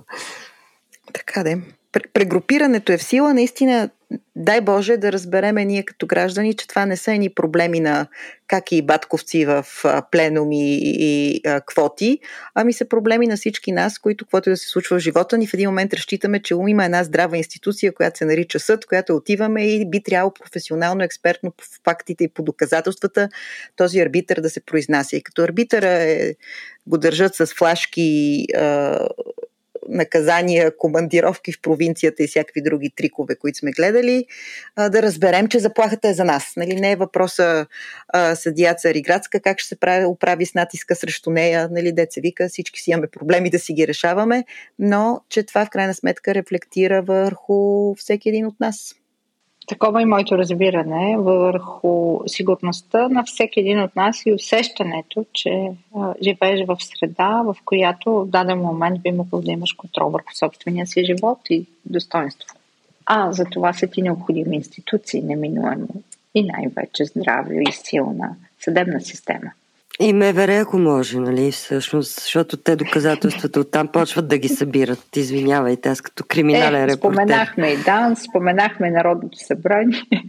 Да ви кажа, съдят Цариградска, нужна ви е и здрава психика, според мен. На всеки един от нас, нали, в такава описаната поредица от нужди, ни трябва и здрава психика, за да се минава през тия предизвикателства. Вие как се справихте наистина? Как преживяхте тия 4-5 години, чакайки едно, а, така, за съжаление, нещастно събитие като това убийство, а, изведнъж да върне вашия драстичен случай на картата?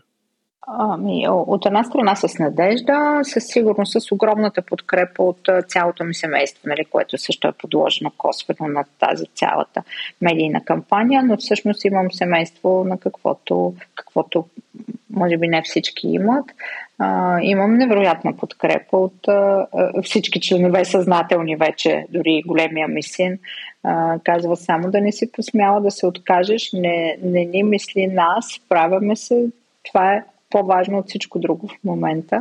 Така че благодарение действително на всички мои близки, роднини, аз имам един а, а, страхотен гръб, който ми позволява да вървя с а, високо вдигната глава, всъщност, независимо от всичко, което изсипват върху мен. Това е, да знам, добър финал, може би. Да не се налага реп подбор в семействата. Оттам нататък, вероятно всичко тръгва от частното към общото.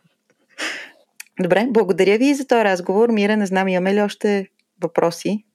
А, то въпроси до безкрай, а, но да, това, което вие казвате и много хора вероятно биха ви казали, че ви се възхищават а, на смелостта. Аз бих казала дано да има повече като вас с този оптимизъм и с тази издържливост и с тази мотивация, така че да, да не звучите като самотен войн. Чувствате ли се като самотен боец в тази битка? Вие казахте, че имате подкрепа на съдиите, но все пак имаме и 5 години мълчание по темата.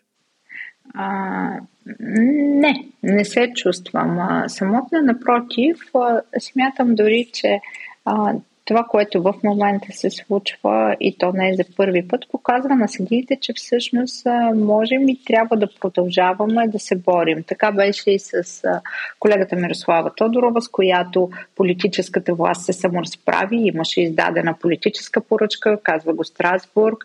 Тази политическа поръчка беше изпълнена от Висшия съдебен съвет, който е уволни, валидирана от Върховния административен съд. Между другото, ако не ме лъжа памета, председател на един от съдебните състави беше именно Георги Чулаков. А, въпреки това и след много усилия, включително на гражданското общество и на съдейството, а в последствие съда в Страсбург, нали, след години, но колегата Мирослава Тодорова всъщност ни показа на всички нас, че борбата за професионално чест и достоинство, която пък неминуемо гарантира на хората правосъдието, на което имат право, е въпрос на а, дълги, а, продължителни, нестихващи усилия, но в крайна сметка е възможна и в крайна сметка справедливостта, включително а, и за самия съдия, и за статута му, може да бъде възстановена. Така че смятам генерално, че извода, и въобще духа на колегите ми през това, което ми се е случило, се повдига, защото то окоръжава. Да, не мога да не обърна внимание и да забележа, че все жени съдийки водят тази битка или поне като че ли често се случва да са дами а, а, хората, които така дръзват да, да махнат покривката и умертата, а, да има повече като вас, дай Боже, пък на другите ще им плащаме обещетенията, които ни спускат от европейски съдилища по повод техни а, не особено професионални решения. Ние да не куплаците, де се вика, так, так толкова можем. Но Цветан Цветанов онзи ден се появи по телевизията да говори за прочистване на съдебната система, за корупция, понеже Цветанов имаше основна роля в казуса на Мирослава Тодорова, аз пак песимистично. И Цветан Цветанов вече и той така си извървя пътя в политиката, мисля, по свой си начин.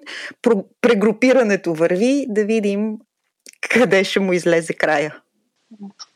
Ами, и аз ви благодаря за поканата и за това, че и вие продължавате да съществувате. Няма какво да ме питате мен, вие сте в същото положение, но в крайна сметка а, е, има шанс хората да, да получават от вас този обзор, който е крайно необходим, така че а, имате също моите а, искрени уважения и поздравления, че не позволявате при все цялата отвратителна среда и при вас да бъдете заглушени и да имаме телевизия по радиото. И ми, взаимни са симпатиите. Много ви благодаря а, и да продължаваме с обзора на седмицата. Благодарим ви много за участието в нашия подкаст за нашите слушатели. Ето ни във втората част на подкаста. Какво според вас беше най-важното нещо, освен всички съдебни теми, което се случи през изминалата седмица? най-важното, не знам дали най-важното, аз мога да кажа на мен какво ми направи впечатление – а, Генка Шикерова, според мен, е медийният феномен на последните няколко седмици. Поне в моя фит тя прави а, неща, които са ми изключително интересни. Бих споменала интервюто и с Кирил Петков, а, съпредседателя на Продължаваме промяната. Той е възприел един рейд по а, медиите, независимите а, така, полу, полулегални а, а, медии. А, и той беше при Люба Колезич, общо дето са същите тези като при Генка Шикерова, но според мен за нашите слушатели ще е интересно, ако не са го гледали, разбира се, да го изгледат, а иначе а, интересен е този подход, в който продължаваме промяната, започва да се опитва да минимизира щетите от сглобката и да говори повече с а, своите избиратели, опитвайки се да обясни цената на компромиса и така кои са позитивите, които остават малко невидими зад а, широките гърбове на Бойко Борисов и Делян Пеевски. А, за мен, като а, отявлен скептик, а, чисто по силата на професията си смятам, а, на, на, на, на властта в тази конфигурация и във всяка друга, а, чух някои неща, които трябва да кажа, че ми направиха някакъв смисъл. А, като че ли най-голямото беше, и искам да чуя вие какво мислите. Това, че не можеш да се правиш, имайки 500-600 хиляди гласа, че ти ще диктуваш посоката на държавата, защото има и други няколко по 500 хиляди електорат на ГЕРБ, 300-400 електорат на ДПС, които пък от друга страна а, нали, не е въпрос в личностите, е въпрос, че тези хора виждат развитието на България в досегашния вероятно вариант. Те съществуват, доколко са автентични, доколко са а, а, плод на изборни манипулации, но това са едни обективни реалности, с които а, ти не можеш да се държиш високомерно. Това ми се струва достоверна теза. А, и най-вече ми се струва, че има промяна в медийното поведение на, на ПП, вероятно виждайки а, електоралната загуба, която калкулират и според последните проучвания, те започват да търсят разговор със своя разочарован избирател. Не знам вие какво виждате и дали сте склонни да а, приемате част от тези аргументи, към които ние лично в този подкаст, всяка една от нас трите, а, Ани, която днес я няма, но и Мира, и аз, сме били много критични как видях Мире ти това интервю? А, интересно беше, че Кирил Петков нямаше много ясен отговор. Тя и Генка му каза, че не го разбира точно какво и казва. На въпроса, ако сте били на протестите 2013 година срещу Делян Пеевски, сега какво мислите за Делян Пеевски? Той не отговори на този въпрос не отговори на въпроса, ако сте казвали, че ако в България има работеща съдебна система, Бойко Борисов трябва, би бил в затвора, сега бихте ли го повторили? Той не отговори на този въпрос. Нещото, което а, на мен ми направи впечатление като слушател, беше изречението нещо, което много постигнахме, е, че сега това, което наричахме зад колисия, е на първия ред на парламента. Казва Кирил Петков. И Генка казва, ма и вие ли? Той вика, да и ние. Как, какво, какво искаше да каже Кирил Петков? след това, че щом, щом, ня, щом те, които били на първи ред на парламента, не близат колиски и не може да правят корупция, защото са на първи ред на парламента. И аз преди малко видях страхотно меленци, в което показва цитат отгоре Кирил Петков, казва, щом си на първи ред на парламента, не можеш да правиш корупция. И отдолу, meanwhile, първи ред на парламента и там Бойко Борисов, Дилян Пейски, Кирил Петков и цялата тайфа симпатяги. И смешно ми стана. Де се вика е, да, от първия ред. Ама така а... казано, а, така казано Мире, го, а, и на мен ви стана смешно, като те слушах. Не го чух така, като слушах Кирил Петков. А, а, разбира се, не, че няма слабости неговата теза, не казвам това. А, от друга страна, това, което според мен е, тук са, аз съм адвокат на а, дявола, но да, някакси, да, допускам, че може да има и автентично вярване, че е по-добре Делян Певски да излиза с предасансьора и да артикулира едни неща, които ясно, че идват от него, вместо а, едни безименни депутати, на които имената не им помним, да натискат а, копчетата и да говорят все едно от свое име, докато Бойко Борисов не стъпва в парламента и Делян Певски не стъпва в парламента. Ми по-добре да е във видимата част, нали? А Има те дали от свое теза. име как точно от свое име гласуваха Десислава Атанасова за конституционен е, това, съдия? Това виси ми този въпрос. Е, така всичките от свое име, с лицата си от първия ред и с пълно убеждение просто пратиха тая госпожа, тоя колос в Конституционния съд. От това, освен да е може, да, да, то може да бъде успокояващо, че е пред всички, от друга страна може и да е много цинично и още по-обесърчаващо. Така, обаче сме си говорили с тебе, че за да предизвика нещо реакция, то трябва да е такова да може да се види и да се пипне. Според мен е Делян Певски на първия ред и Бойко Борисов реално в парламента имат много по-голям потенциал да възбудят гражданска съпротива с част от постъпките си, отколкото това блато, което се беше създало, което ма то така парламента си реши, ма той просто е един депутат, който той нищо не е, той ще си замин. Това време Певски ще да си пътува, нали си спомняте? Той, ма той, а може той ли? него го няма. Да, и точно защото той не си замина, както Бойко Борисов тогава 2016 каза, че Певски е минало, в контекста на това, като го питаха дали вижда Певски в огледалото, но Борисов може да си отдъхне защото вече този въпрос ще бъде задаван на други хора. И всъщност, дали пък Бък Борисов и Делян Певски, бидейки на първия ред, това не е много голям плюс за тях, да изглеждат по-добре, а не изобличени. Връщаме се на старата си теза, че са изпрани. Никакъв шанс аз не, не давате изпрани. на нови интерпретации. Не, не, аз, аз не казвам дали са изпрани или не, а просто в целият този конгломерат от личности, фигури, изяви и подходи, а в един момент на някой да не му дойде някакси до гуши, така бе, я се връща Бойко Борисов, се приключва с тази мък. И аз така спекулирам. Не знам, според мен е колкото повече е на първи ред Бойко Борисов и си припомняме а, за неговия а, начин за справяне с а, а, ситуации, проблеми, регулатори и такива, които не го слушат. Някакси да имаме този ремайндър, може би а, е по-скоро превенция на това, което казваш. Не знам, спекулирам, измислям си. А... Ние сега ще разберем с регулаторите, защото от сега, както върват нещата, върви едно много голямо извиване на ръце. Q3, а... казах ти, това е Q3 то сега ще има евроизбори, ще се, пак ще сме по големите цели. То някакси така става, че ще сме по големите цели.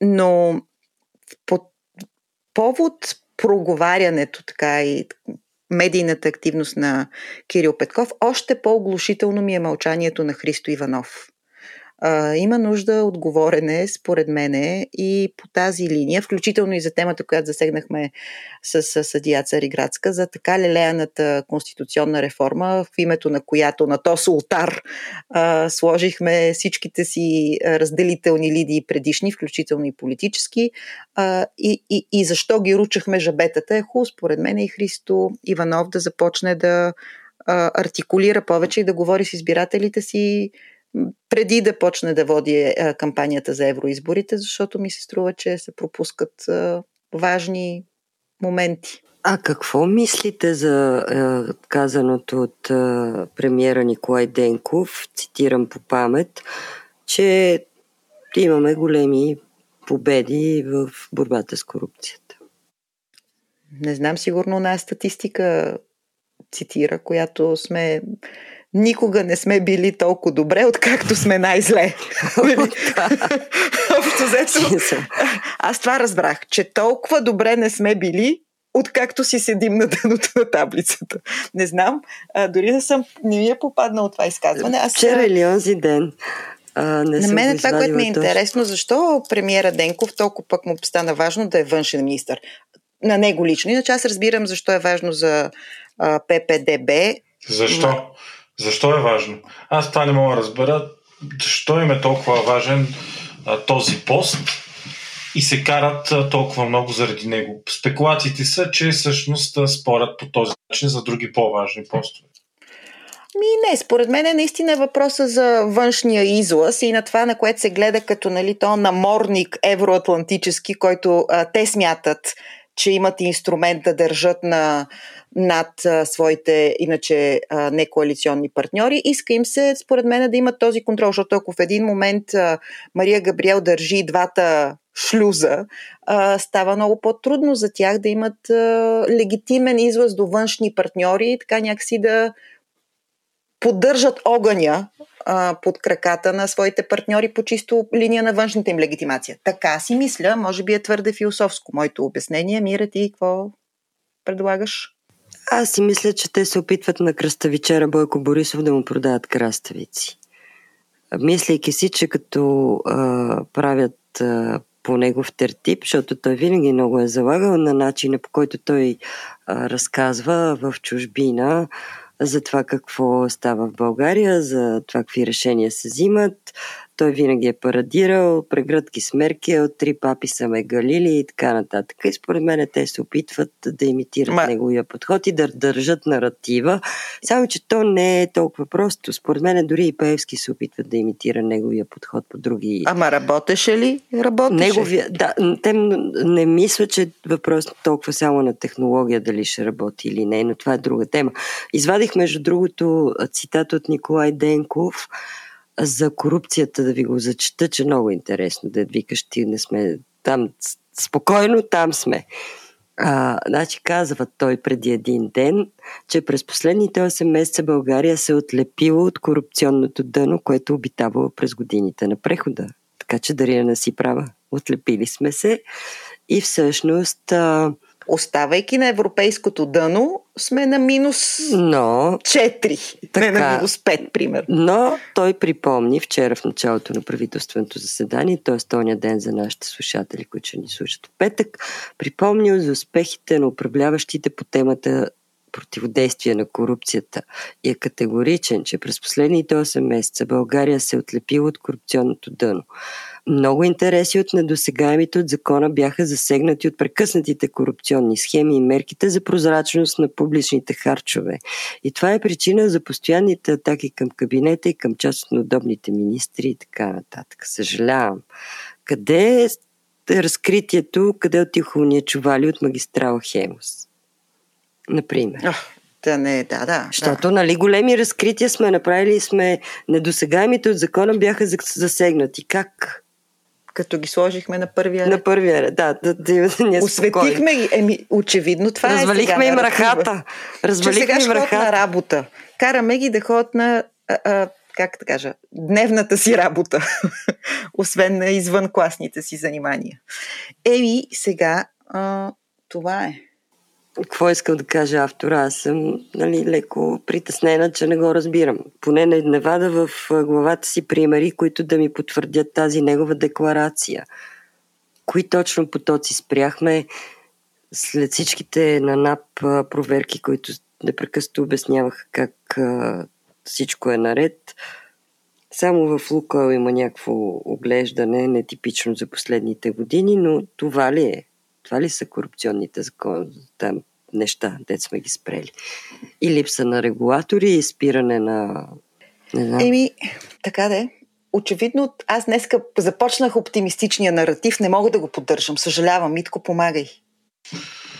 Не ми е много оптимистично да ви кажа честно. В смисъл... Заразихме те, заразихме, заразихме джензитата с песимизъм. Милениум съм, ама аз, и мен... джензитата ще ги... Аз, аз ще го поема пък после джензитата, аз да ги заразя, да, да предам вашето наследство, не се бойте. Ама ето Виктор Николаев, ето веднага ви давам позитивно.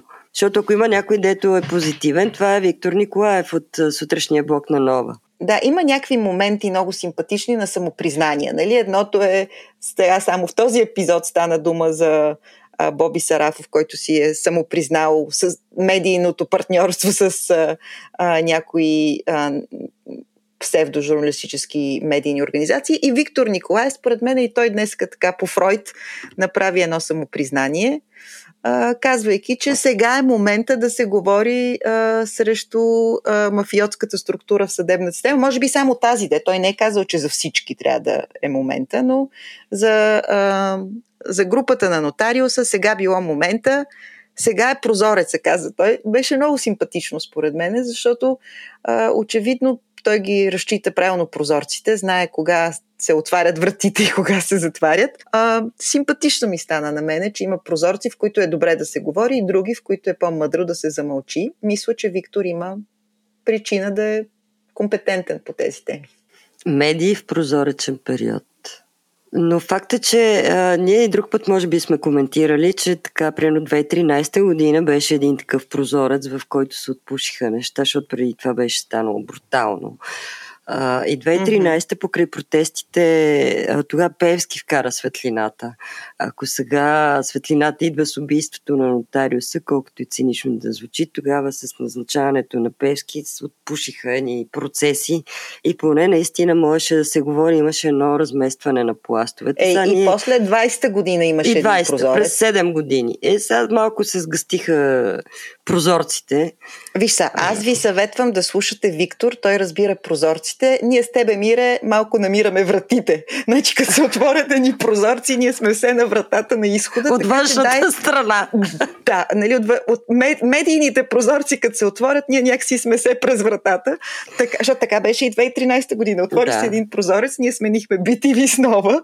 Малко преди следващия прозорец не дочакахме следващата перестройка и разведряване и ние се озовахме от външната страна на вратата на големите телевизии, което всъщност е един много... На течение. А, голям значи, късмет, според мен, е за нас и за нашите слушатели в а, телевизия по радиото, защото иначе къде щяхме срещна Митко, тези свежи хора в Дискорд.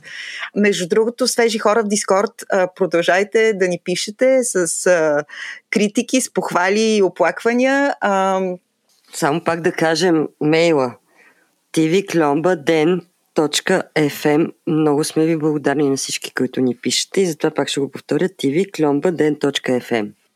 Да, искам да знаете, че всичко четем. А, Мира, браво на тебе, че успяваш обикновено. Мира е а, най-старателна и така отговаря, но всички ние четем. Искам да кажа, да помоля, момичето, което ме срещна в Зара този уикенд и ми каза, че слуша подкаста. Обаче аз толкова ми беше важно да си купа едни неща. И някакси всъщност много приятно се изненадах от това, че беше младо момиче. Беше според мен на възрастта на моите студенти. И чак след като се размидахме на касите в това момиче, което беше наистина много чувствително приятна м- обратна връзка, а, нали, да резюмирам, защото не съм ти го разказвала. Мира каза, моля ви се, нали, продължавайте, много ми е интересно, много слушам. Беше много младо момиче. И аз чак след това имах толкова много неща да я питам, защо е интересно, какво се интересува от политика, с какво се занимава. Може ли, моля ви, пишете ни на имейла или, не знам, може би нямате достъп до Дискорд, ако не подкрепяте подкаста, но все така. Мире, как беше имейла? tvklomba.den.fm Момичето от Зара, моля ви се да ни пишете. Много бих искала да продължа разговора си с вас, който прекъснах, за да мога да си плата важните неща, които щях да си купувам с дъщеря ми. Така, следващата тема, която трябва да обсъдим, доколкото виждам нашия план график, нямаме такъв, обикновено го подготвя нали, сега най-подготвения човек в нашия подкаст, Миро Дуба, е интервюто. Минаваме на външна политика и ни като а, Мария Габриел или Денков, не се знае, а, интервюто с а, Путин, което разтърси сета, но всъщност ще не разтърси. А, първото интервю, което Путин даде от началото на войната на американски журналист Такър, правилно да го произнасям? Такър Карсън. Така, който е бивш много известен водещ в Fox. Е, той е и настоящ много известен водещ, просто е бивш в Fox, сега вече работи за X, себе си и Илон Мъск. И също за... Явно е толкова популярен, че успява един независим журналист все пак да вземе интервю с господин Владимир Путин. Да. Той мисля, че е първия западен журналист, не американски, изобщо някакъв след журналист. войната. След войната, да. Точно. Но тук ми се струва, че Дарина е човека, който най-много може да каже, защото тя познава по-добре от нас американските медии, американските журналисти. Иначе, според мен, това интервю толкова дълго няма кой го слуша. Да. Но това е друг въпрос. Оттам искам да тръгна. Познавайки американската култура и американския начин на разказване на истории, Путин може би се е подготвил така да образова американската публика по някои свои исторически наративи, нали, които той иска да пренапише историята или поне да разкаже историята по начин, по който му е удобно. Но започвайки с една половин часова лекция за а, а, историята на Русия няколко века назад, това не е начина по който се разказват истории. Гледали сме американските филми, не се прави така. Значи нямаше картинки, нямаше анимация, нямаше таймлайн да се ориентираме кое какво се случва. Беше много тегаво и дълго. Аз лично много трудно преживях този първи половин час. Така Карлсън го преживя много послушно и така дисциплинирано. А, на мене ми беше интересно това интервю, за да видя точно какво интервю ще направи точно така Карлсън с Путин. Имах своите очаквания не мога да не кажа, че си мислих през цялото време, че поне за разлика от българската политическа и медийна реалност. Поне се случи това интервю, за да не предполагаме какво би било, ако си говорят Тъкър Карлсън с Путин. Е, това е. Докато като все още се чудим какво е било, като са си говорили Петър Волгин и а, посланичката на Руската федерация в България. Някакси, като според мен е мащаба е различен, ама горе-долу съотношението на силите и разположението на силите е същото. Тъкър Карлсън е много интересен феномен, между другото. То е това, което е Тръмп за републиканската партия и за републиканските гласоподаватели. Това е Тъкър Карлсън за консервативните медии в Штатите. Той е много над и много напред всички останали а, консер, консервативни десни инфлуенсъри с двой, double digits, нали, двойна, двойна преднина. А, и той е един от най-силните фенове, винаги бил лоялен на Тръмп, дори и в трудните моменти на Тръмп, когато с неговите измислици, че изборите а, били откраднати, купени. Така той загуби доста от своите така полуприятели. Тъкър Карлсон винаги е бил там, винаги го е подкрепил много. Той е Ама е чакай, нали той каза един път, бях чел, че е казал, че дори той не може да понася Тръмп в а, такива изтекли off the record а, записи. СРС-та. да, и на него му направиха някаква така кампания, опитайки се да го окалят. Тотално неуспешна, защото с неговата аудитория въобще не, не се е трогва от такива неща. Не знам, а, не може и да е споменал такова нещо в неформален разговор. В публичните му изяви той е мага трампист, нали, такъв а, краен а, в подкрепата си на всичко, което Тръмп прави. Дори смята се, че е една от причините да си тръгне от Фокс, освен, разбира се, скъпото дело, което Фокс трябваше да се разплати с една от фирмите, която произвежда машини за изборите по повод всичките обвинения в изборни манипулации, но наред с това, защото той не е единствения, който е правил изказвания от типа на открад, откраднаха ни изборите, машините са а, щупени. И защо това е то наратив с машините, които крадат избори, сигурно ви звучи познато. А, но той не е единствен, който е говорил такива неща по Фокс, но някакси се смяташе, че той е изкупителната жертва на това дело. А други теории пък казват, включително публикации в Guardian и така авторитетни медии, казват, че просто е станал твърде голям а, за Фокс, станал е по-значим от а, самите Мърдукс а, а както ние знаем, медийните а, магнати не обичат а, някой да става по-голям от бранда на медията. Такър Карлсън наистина има завиден фолуинг в консервативните среди. А, тръгна си от Фокс с скандал, с а, спряно предаване и така преориентира се в диджитал и той отиде в диджитала. Но така аз лично това интервю ми беше наистина много трудно да го изгледам цялото, отнеми няколко дни на няколко така опита и с няколко порции.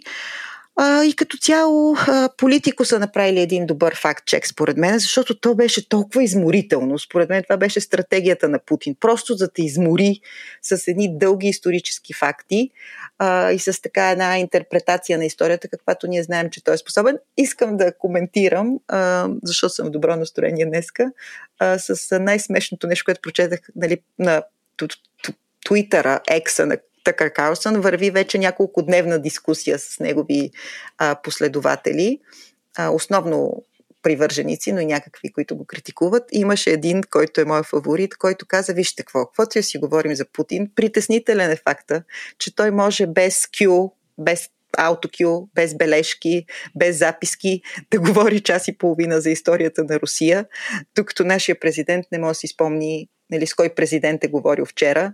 А, и, и още по-тъжното, нали, мисля, че точно това беше коментара, кога е починал собствения му син. Така че а, Байден наистина има в момента много сериозни имиджови проблеми с, а, вероятно, така чисто, как да кажа, когнитивни процеси на а, човек на неговата възраст.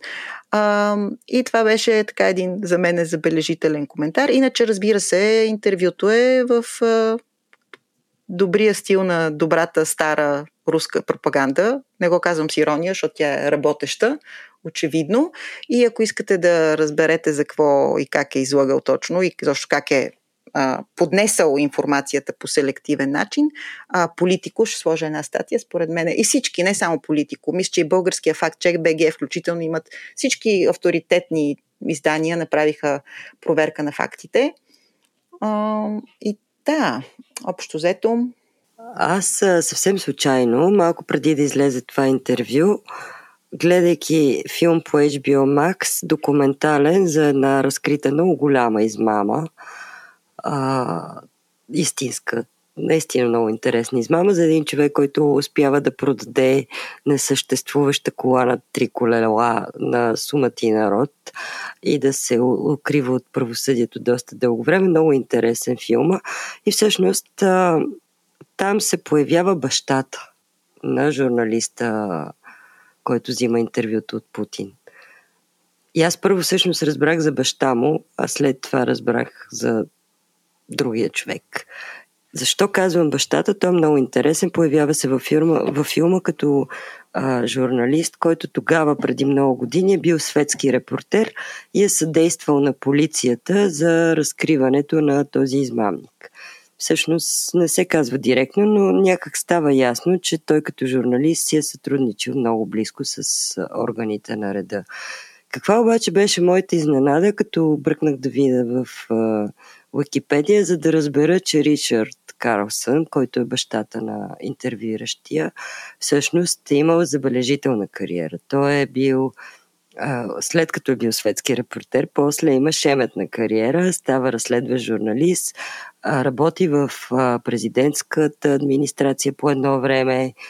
Той е последният директор на Voice of America между 86 и 91 преди падането на, на желязната завеса и края на студената война. Много сериозен, а, сериозен пост в много сериозен момент. Знаем, че към този момент наистина Voice of America си е медия на ЦРУ, това няма спор. Човек е републиканец, накрая така вече по-късните години бил и дипломат, а, награден е с пост на Шишелите. Така добре му се е развила кариерата, още е жив, да е жив и здрав. Добре си живее и виждаме, че и неговия син също така върви по неговите стъпки с чудесна кариера. И с вероятно няко, някакви подозрения, че смята да прехвърли тази медийна кариера в политическата така, сфера. Както е направил и баща му. Баща му по същия дали... начин и дипломат, да. и в а, финансовите среди имал много добри позиции. Много сериозна биография. Той даже ми е по-интересен, но очевидно по наследство се предават някои работи в Ми семейство Карлсън, да. Четох днеска, че Путин бил казал, че не е впечатлен от Тъкър Карлсън. Не, не е сега, не може всички са Никита Михалков и там неговите, тя руската школа, тя не е лесна, но те си имат подходящите хора за подходящата работа.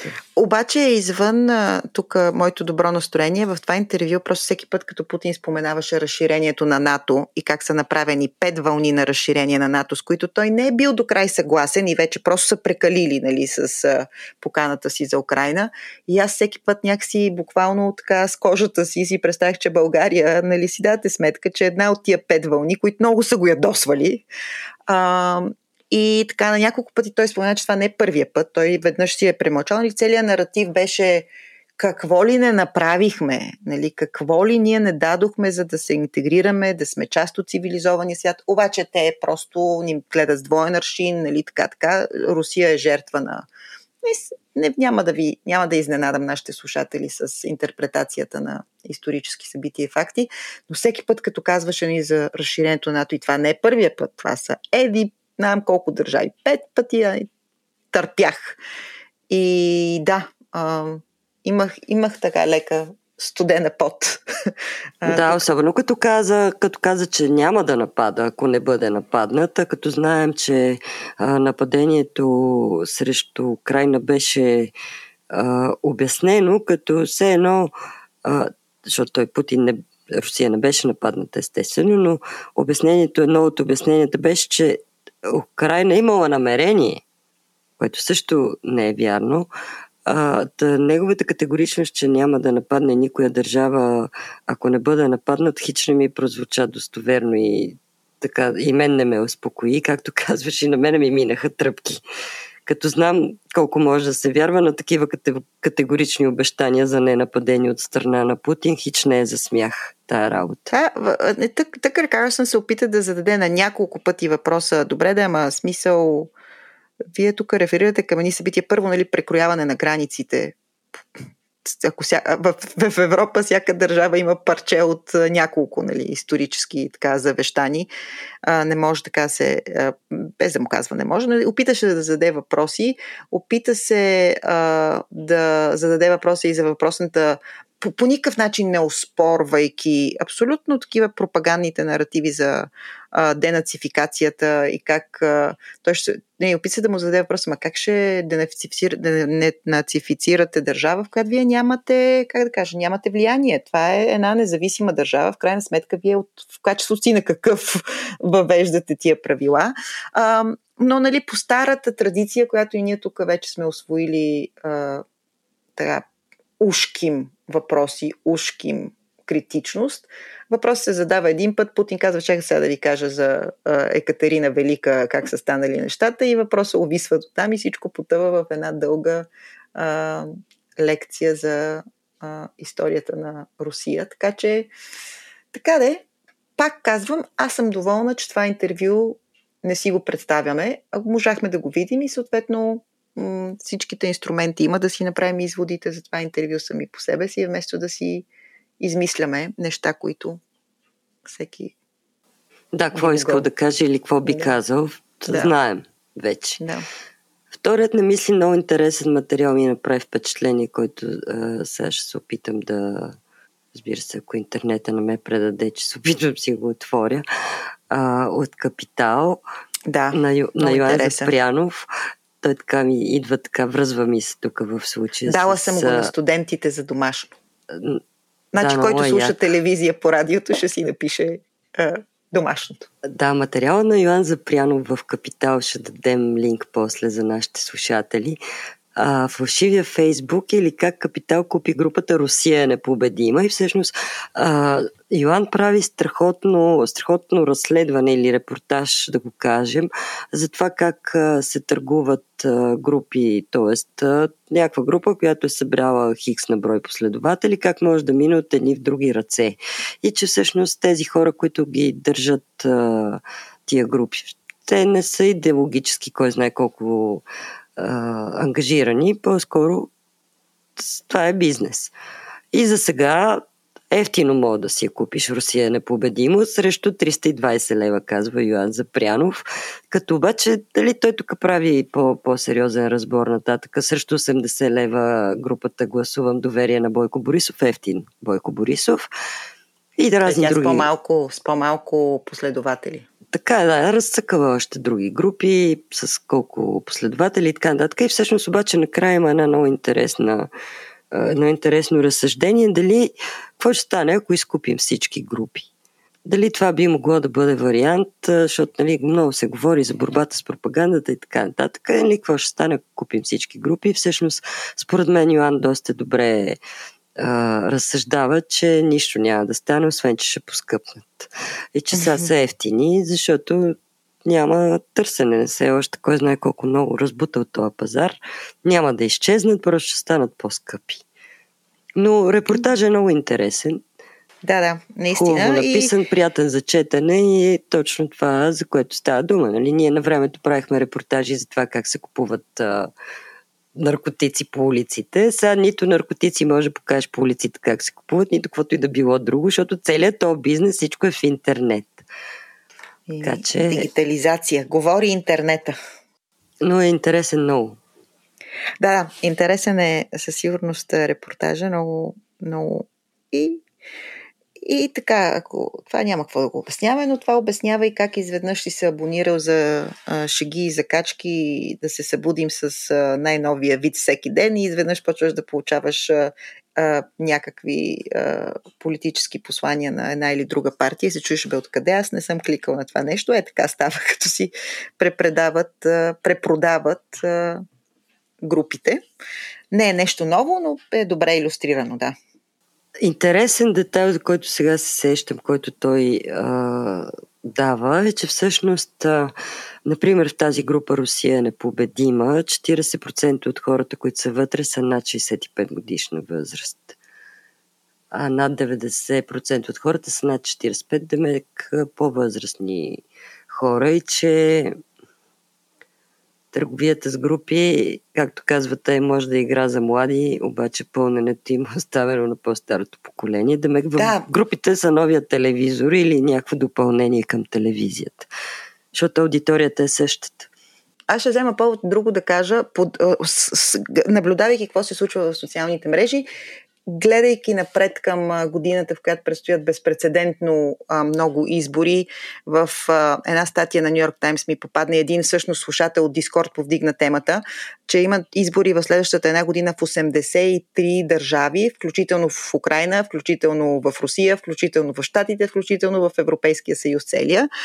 И че това са безпредседентно много струпване на изборни процеси за последните 24-25 години и в този смисъл там анализа в Нью Йорк Таймс това казваше, че а, това е някаква ситуация на перфектна буря, нали, защото сега започва търговията с послания. С хората, разбира се, това се случва на съвременното тържище социалните мрежи, докато социалните мрежи, а, голямата част от тях, Фейсбук включително беше даден за пример, Twitter, сега X, по други причини пък а, си се занимава с свои доста по-големи проблеми, но социалните мрежи, анализа на Нью Йорк Таймс казваше, отстъпват от преди заявената а, така, позиция и приоритет че те ще контролират а, и ще следят и ще модерират по-стрикно а, политическа а, изборна манипулация и дезинформация.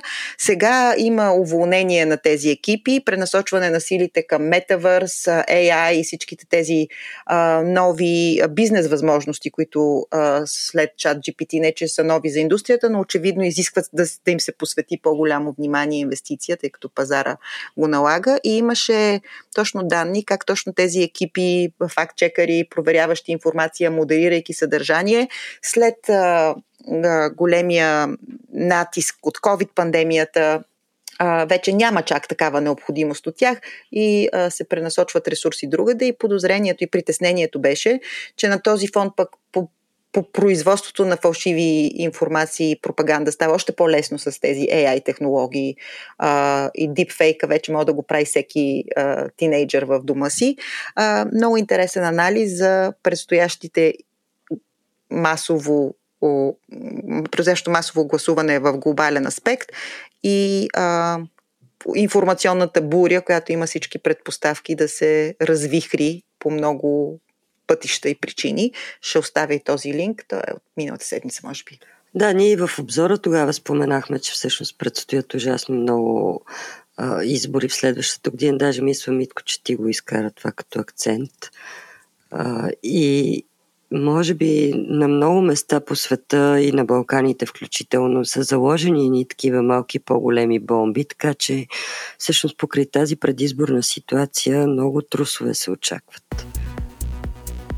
Ние ще сме там и ще следим всичко, ще нали? информираме всеки петък нашите слушатели и се надяваме, че този епизод ви е харесал. Най-дългия до сега със сигурност и според мен си струва.